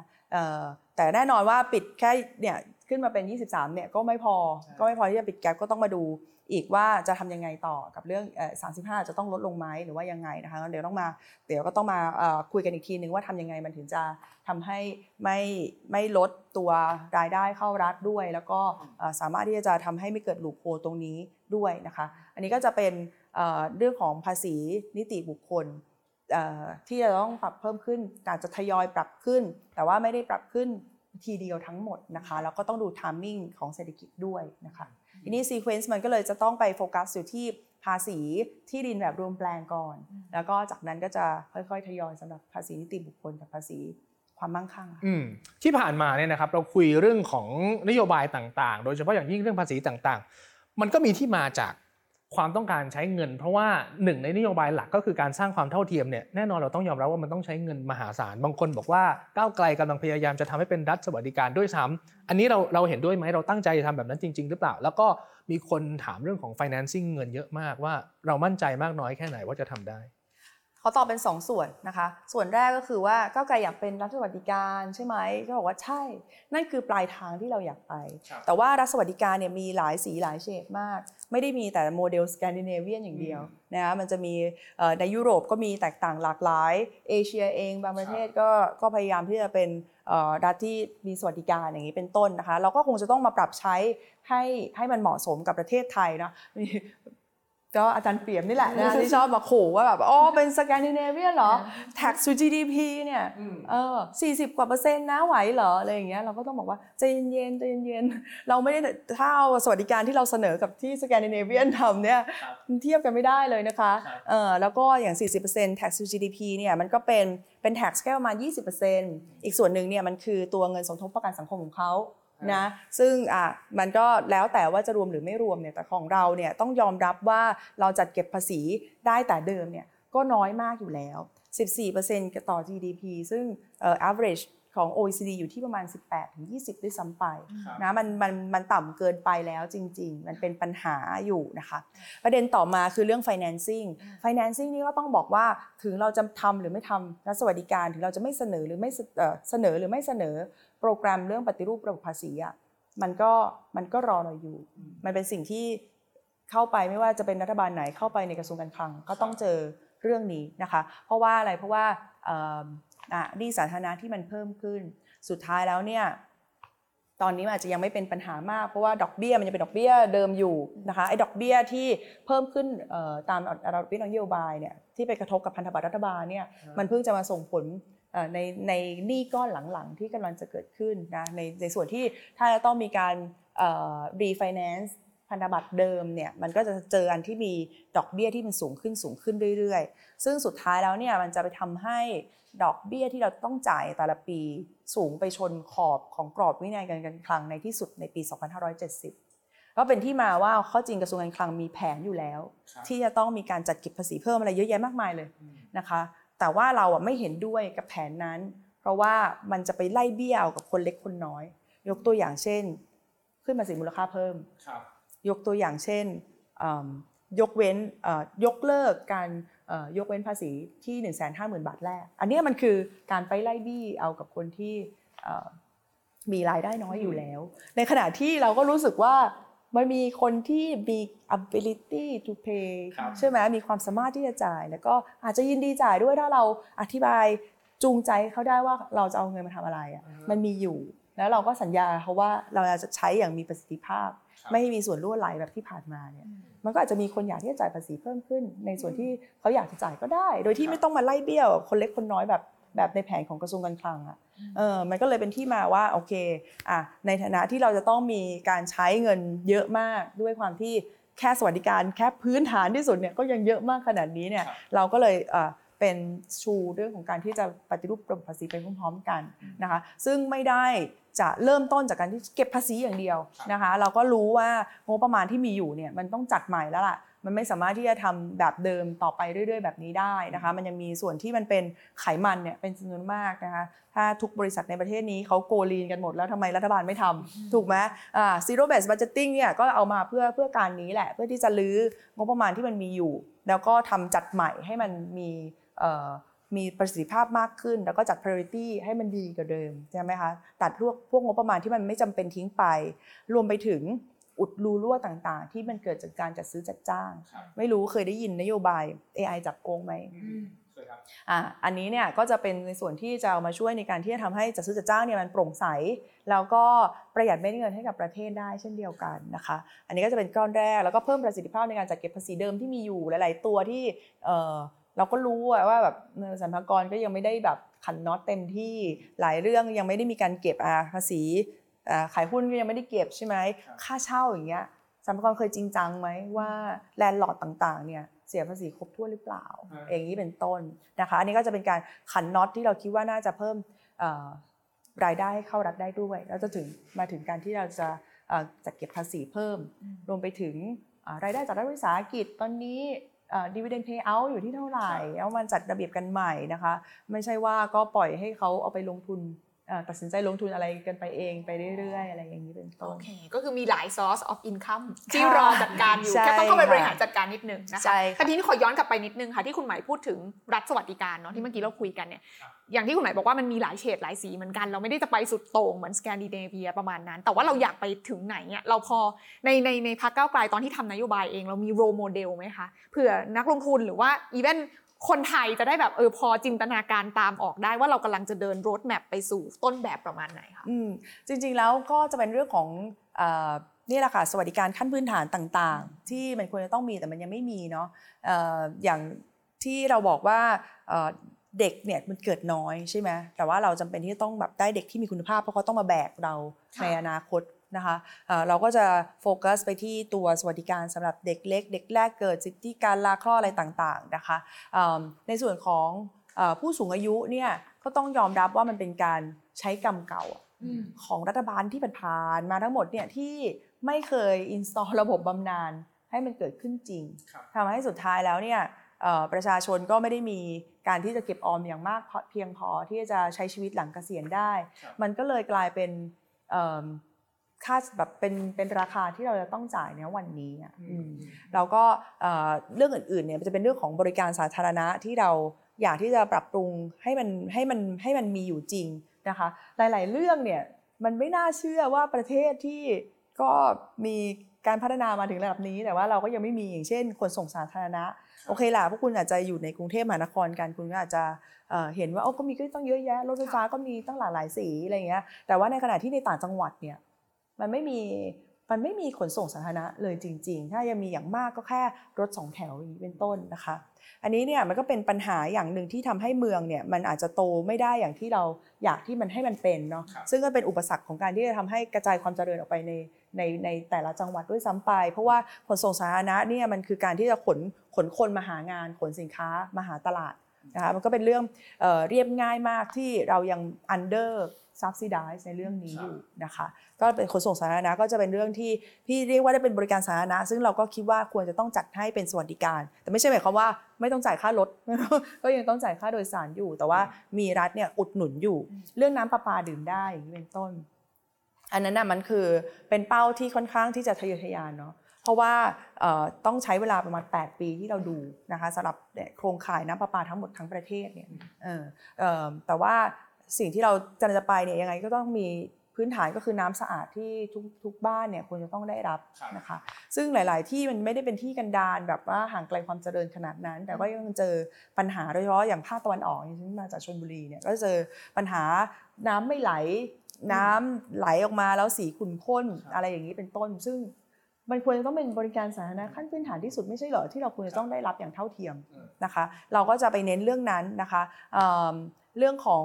สวัสดิการอื่นๆนะที่มันจะทำให้ในขณะเดียวกันเนี่ยมันก็จะเพิ่มความเข้มแข็ง เพิ่มขีดความสามารถให้กับเศรษฐกิจไปด้วย อย่างเช่นเรื่องของการศึกษาที่จะต้องมีคุณภาพนะคะ ซึ่งแน่นอนว่าเราก็อยากให้สุดท้ายแล้วการเรียนเนี่ยมันมันฟรีไปจนถึงปริญญาตรีแต่นั่นเราเห็นแล้วว่าตอนนี้ ยังไม่มีเงินแน่นอนอืมโอเคครับครับรอก่อนมุมหนึ่งเนี่ยนะครับที่อยากถามก็คือปกติแล้วเนี่ยเราแบ่งฝั่งรายจ่ายกับอ่ารายได้ก่อนแล้วกันนะฝั่งรายจ่ายคือคนทั่วๆไปก็รู้สึกว่าเวลาจ่ายมันง่ายอยู่แล้ว เราจะทำนโยบายอะไรต่างๆ แล้วก็จ่ายจ่ายออกไป แต่ในฝั่งของรายได้เนี่ยมันอาจจะมีความผิดพลาดที่ไม่เป็นไปอย่างที่เราคิดก็เป็นไปได้ ในอนาคตในฐานะที่อาจจะมีโอกาสได้เข้ามาดูแลกระทรวงการคลังซึ่งมีหน้าที่ในการทำอย่างนี้นะครับเราจะ make sure ได้ยังไงว่าประเทศไทยจะไม่เกิดปัญหาเรื่องของภาวะการคลังที่มันขาดวินัยไป เรื่องขาดวินัยเนี่ยมันคุมกันได้เนาะแต่ว่าเรื่องว่าจะเป็นไปได้ตามเป้าหมายหรือเปล่าเนี่ยหลาย ๆ เรื่องมันก็เป็นเรื่องของเออปัจจัยด้านสภาวะทางเศรษฐกิจเนาะเราเลยต้องมีคอมบิเนชันของรายได้ของรัฐที่มีตัวทั้งตัวที่มันจะขึ้นลงตามตามสภาวะทางเศรษฐกิจ อย่างเช่น VAT อย่างเช่นเอ่อภาษี PIT CIT ต่าง ๆ ใช่ไหมแล้วก็จะมีบางตัวที่มันไม่ได้เซนซิทีฟกับกับเอ่อ สภาวะทางเศรษฐกิจ อย่างเช่นภาษีที่ดินอย่างนี้เป็นต้นนะคะมันเลยต้องมีคอมบิเนชันทั้งสองอย่างเพื่อทำให้มีเอ่อมีเบสที่มันจะไม่ไม่ผันผวน แล้วก็มีอีกส่วนหนึ่งที่ที่ปล่อยผันผวนได้ตามสภาวะทางเศรษฐกิจอย่างนี้เป็นต้นครับคำถามต่อมาก็คือ ถ้าทำยังไงให้อยู่ในกรอบวินัยการเงินการคลังนะคะเอ่อก็เนี่ยค่ะเรื่องของการที่จะมีมีการมอนิเตอร์อย่างใกล้ชิดในทุกๆ เรื่องนะคะแล้วก็พยายามที่จะวางแผนเนี่ยก็คือ ถามว่ามีพักการเมืองอื่นทำแบบเราไหมที่ออกมาบอกว่าจะเก็บอะไรเท่าไหร่ โอเคถ้าพออยู่มันเป็นการ presentation มันอาจจะดูเหมือนกับการที่แบบคุณเอาแค่อะไรมารวมๆกันอะแต่ว่าหลังบ้านเราก็มีโมเดลคำนวณโปรเจกต์ไปในระยะยาวเหมือนกันว่าทำยังไงให้มันเกิดความยั่งยืนทางการคลังนะคะ เราก็มีการคำนวณทุกอย่างไว้เช่นเดียวกัน เพื่อทำให้ไม่ทะลุกรอบเมื่อกี้ก็ยังคุยกันอยู่เรื่องของเอ่อกรอบดอกเบี้ยใช่ไหมคะก็คือ เรามีความระมัดระวังเป็นอย่างสูงในเรื่องของนโยบายที่เรานำเสนอนะคะ แล้วก็เรื่องของกรอบวินัยเนี่ยเราก็พยายามที่จะพยายามที่จะจำกัดตัวเองให้อยู่ในกรอบ แต่จะเป็นจะเป็นเฉพาะกรอบที่ที่ที่เรารู้สึกว่ามัน make sense ยกตัวอย่างเช่นเดี๋ยวขอเล่าไปนอกเรื่องอีกนิดนึง ในช่วงที่รัฐบาลที่ผ่านมาเนี่ยต้องสู้กับโควิดนะตอนนั้นเสียงเราอาจจะเบาเพราะว่าเราก็เป็นพรรคการเมืองเล็กๆนะคะเราก็จะพูดเสมอว่า อย่าไปต้องไปกังวลเรื่องของหนี้สาธารณะมากขนาดนั้นนะว่าจะเกิน 70 ไม่เกิน 70 นี่มันไม่ใช่ประเด็นแล้ว มันไม่มีประเทศไหนในโลกนี้ที่ที่ยังแบบโฟกัสอยู่ที่ตัวเลข 70 ในสภาวะที่มันเกิดวิกฤตหนักขนาดนี้นะกะถ้าการคลังเนี่ยมันเป็นไปมันเป็นเอ่อเครื่องมือเดียวที่จะสามารถที่จะทำให้เอ่อ วิกฤตเนี่ยมันผ่านพ้นไปได้เนี่ยมันก็คงต้องใช้ และยิ่งใช้เร็วเนี่ยมันอาจจะทำให้เศรษฐกิจกลับมาฟื้นเร็วกว่านี้ก็ได้นะคะ เราก็จะเป็น unpopular opinion นะคะในวันที่ในขณะที่คนอื่นเนี่ยเขาก็จะพูดกันแต่ว่าโอ้กู้กู้กู้กู้กู้กู้อะไรอย่างเงี้ยใช่ไหมแล้วก็เอ่อเราก็จะบอกว่าไอ้เจ็ดสิบเปอร์เซ็นต์เนี่ยมันมันไม่น่าจะเป็นกรอบวินัยการเงินการคลังอีกต่อไป สิ่งที่ควรจะต้องดูเนี่ยคือเรื่องนี้มากกว่าว่าเอิ่ม ความสามารถในการชำระหนี้นะว่ามันเป็นยังไงก็คือดูยังไงก็คือดูเรื่องของเออดอกเบี้ยต่อรายได้เอ่อภาระดอกเบี้ยต่อรายได้ หรือว่าภาระการชำระคืนเงินต้นเป็นยังไงแล้ว เพราะตรงนั้นต่างหากที่มันจะบอกว่าเรายังมีความสามารถที่จะจ่ายหนี้คืนอยู่หรือเปล่า แล้วมันไปกินตัวงบประมาณที่เราจะไปใช้ในการพัฒนาประเทศตัวอื่นหรือเปล่าแบบนี้เป็นต้นนะคะต้องบอกว่าก็คงมีการคุยนั่นแหละว่าเรื่องของกรอบวินัยเนี่ยมันจำเป็นมันต้องเอ่อ ทำให้มันทันสมัยมากขึ้นอืมอืมอืมอืมก็เดี๋ยวรอเป็นกำลังใจให้นะคะ ในวันนั้นที่ได้เข้ามากุมบังเหียนนี้อย่างเต็มตัวไม่รู้นะคะว่าใครจะมานะคะ แต่ยังว่าไม่รู้คิดว่ายังไม่รู้ถ้าจะเป็นโควต้าของพรรคก้าวไกลเนี่ยก็จะไม่ต่างไปจากคนนี้แน่นอนโอเคอ่าเพราะนี่คือนโยบายของทั้งคุณใหม่แล้วก็นโยบายของพรรคด้วยใช่ไม่ว่าค่ะใครจะขึ้นมาก็ตามใช่แต่ทีนี้เราคุยกันแล้วนี่คือนโยบายในภาพใหญ่ที่มาจากพรรคก้าวไกลนะคะ แต่รอบเนี้ยพี่บอยอย่างที่เราเห็นการติดตามในข่าวกันว่า ไม่ใช่พรรคก้าวไกลพรรคเดียวแหละที่จะมาเป็นพรรครัฐบาลแน่ๆนะคะ เราเห็นเรื่องของพรรคร่วมนะคะ ซึ่งเขาก็อาจจะมีนโยบายที่เหมือนและแตกต่างกันบ้างนะคะ ได้ยินบ่อยมากเลยที่บอกว่าอะไรนะแสวงจุดร่วมสงวนจุดต่างใช่ไหมคะ ประเด็นก็คือณตอนเนี้ยในเชิงของเศรษฐกิจนะคะ เท่าที่คุยกันอะอะไรคือจุดร่วมที่สงวนไว้แน่ๆ และอะไรคือจุดต่างบ้าง อันนี้เอาแค่เฉพาะในเชิงของเศรษฐกิจนะ แล้วมีอะไรที่เราจะไม่ยอมถอยแน่ๆอ่ที่จะทำให้ได้ ถูกต้องเออเอิ่มที่เป็นจุดร่วมอยู่ตอนนี้นะคะ ที่ปรากฏตาม MOU นะคะก็จะมีเรื่องของการฟื้นฟูเศรษฐกิจ เน้นการเพิ่มรายได้ให้กับประชาชน เน้นการเจริญเติบโตอย่างเป็นธรรมนะคะมีเรื่องของอ่าแรงงานนะคะก็จะก้ากึ่งนะว่าเป็นทั้งเศรษฐกิจด้วยสังคมด้วยว่าแรงงานต้องมีสิทธิ์ในการเข้าถึงสภาพการจ้างงานที่เป็นธรรม การเข้าถึงค่าจ้างค่าค่าจ้างที่เป็นธรรมนะคะที่ปรับขึ้นได้ตามค่าครองชีพ แล้วก็การเจริญเติบโตทางเศรษฐกิจ มีเรื่องของการเกษตรนะคะเอ่อ คร่าวๆเนี่ยมันจะเป็นนโยเป็นเป็น MOU ที่มันจะเขียนในลักษณะที่ค่อนข้างกว้างซึ่งนั่นหมายความว่า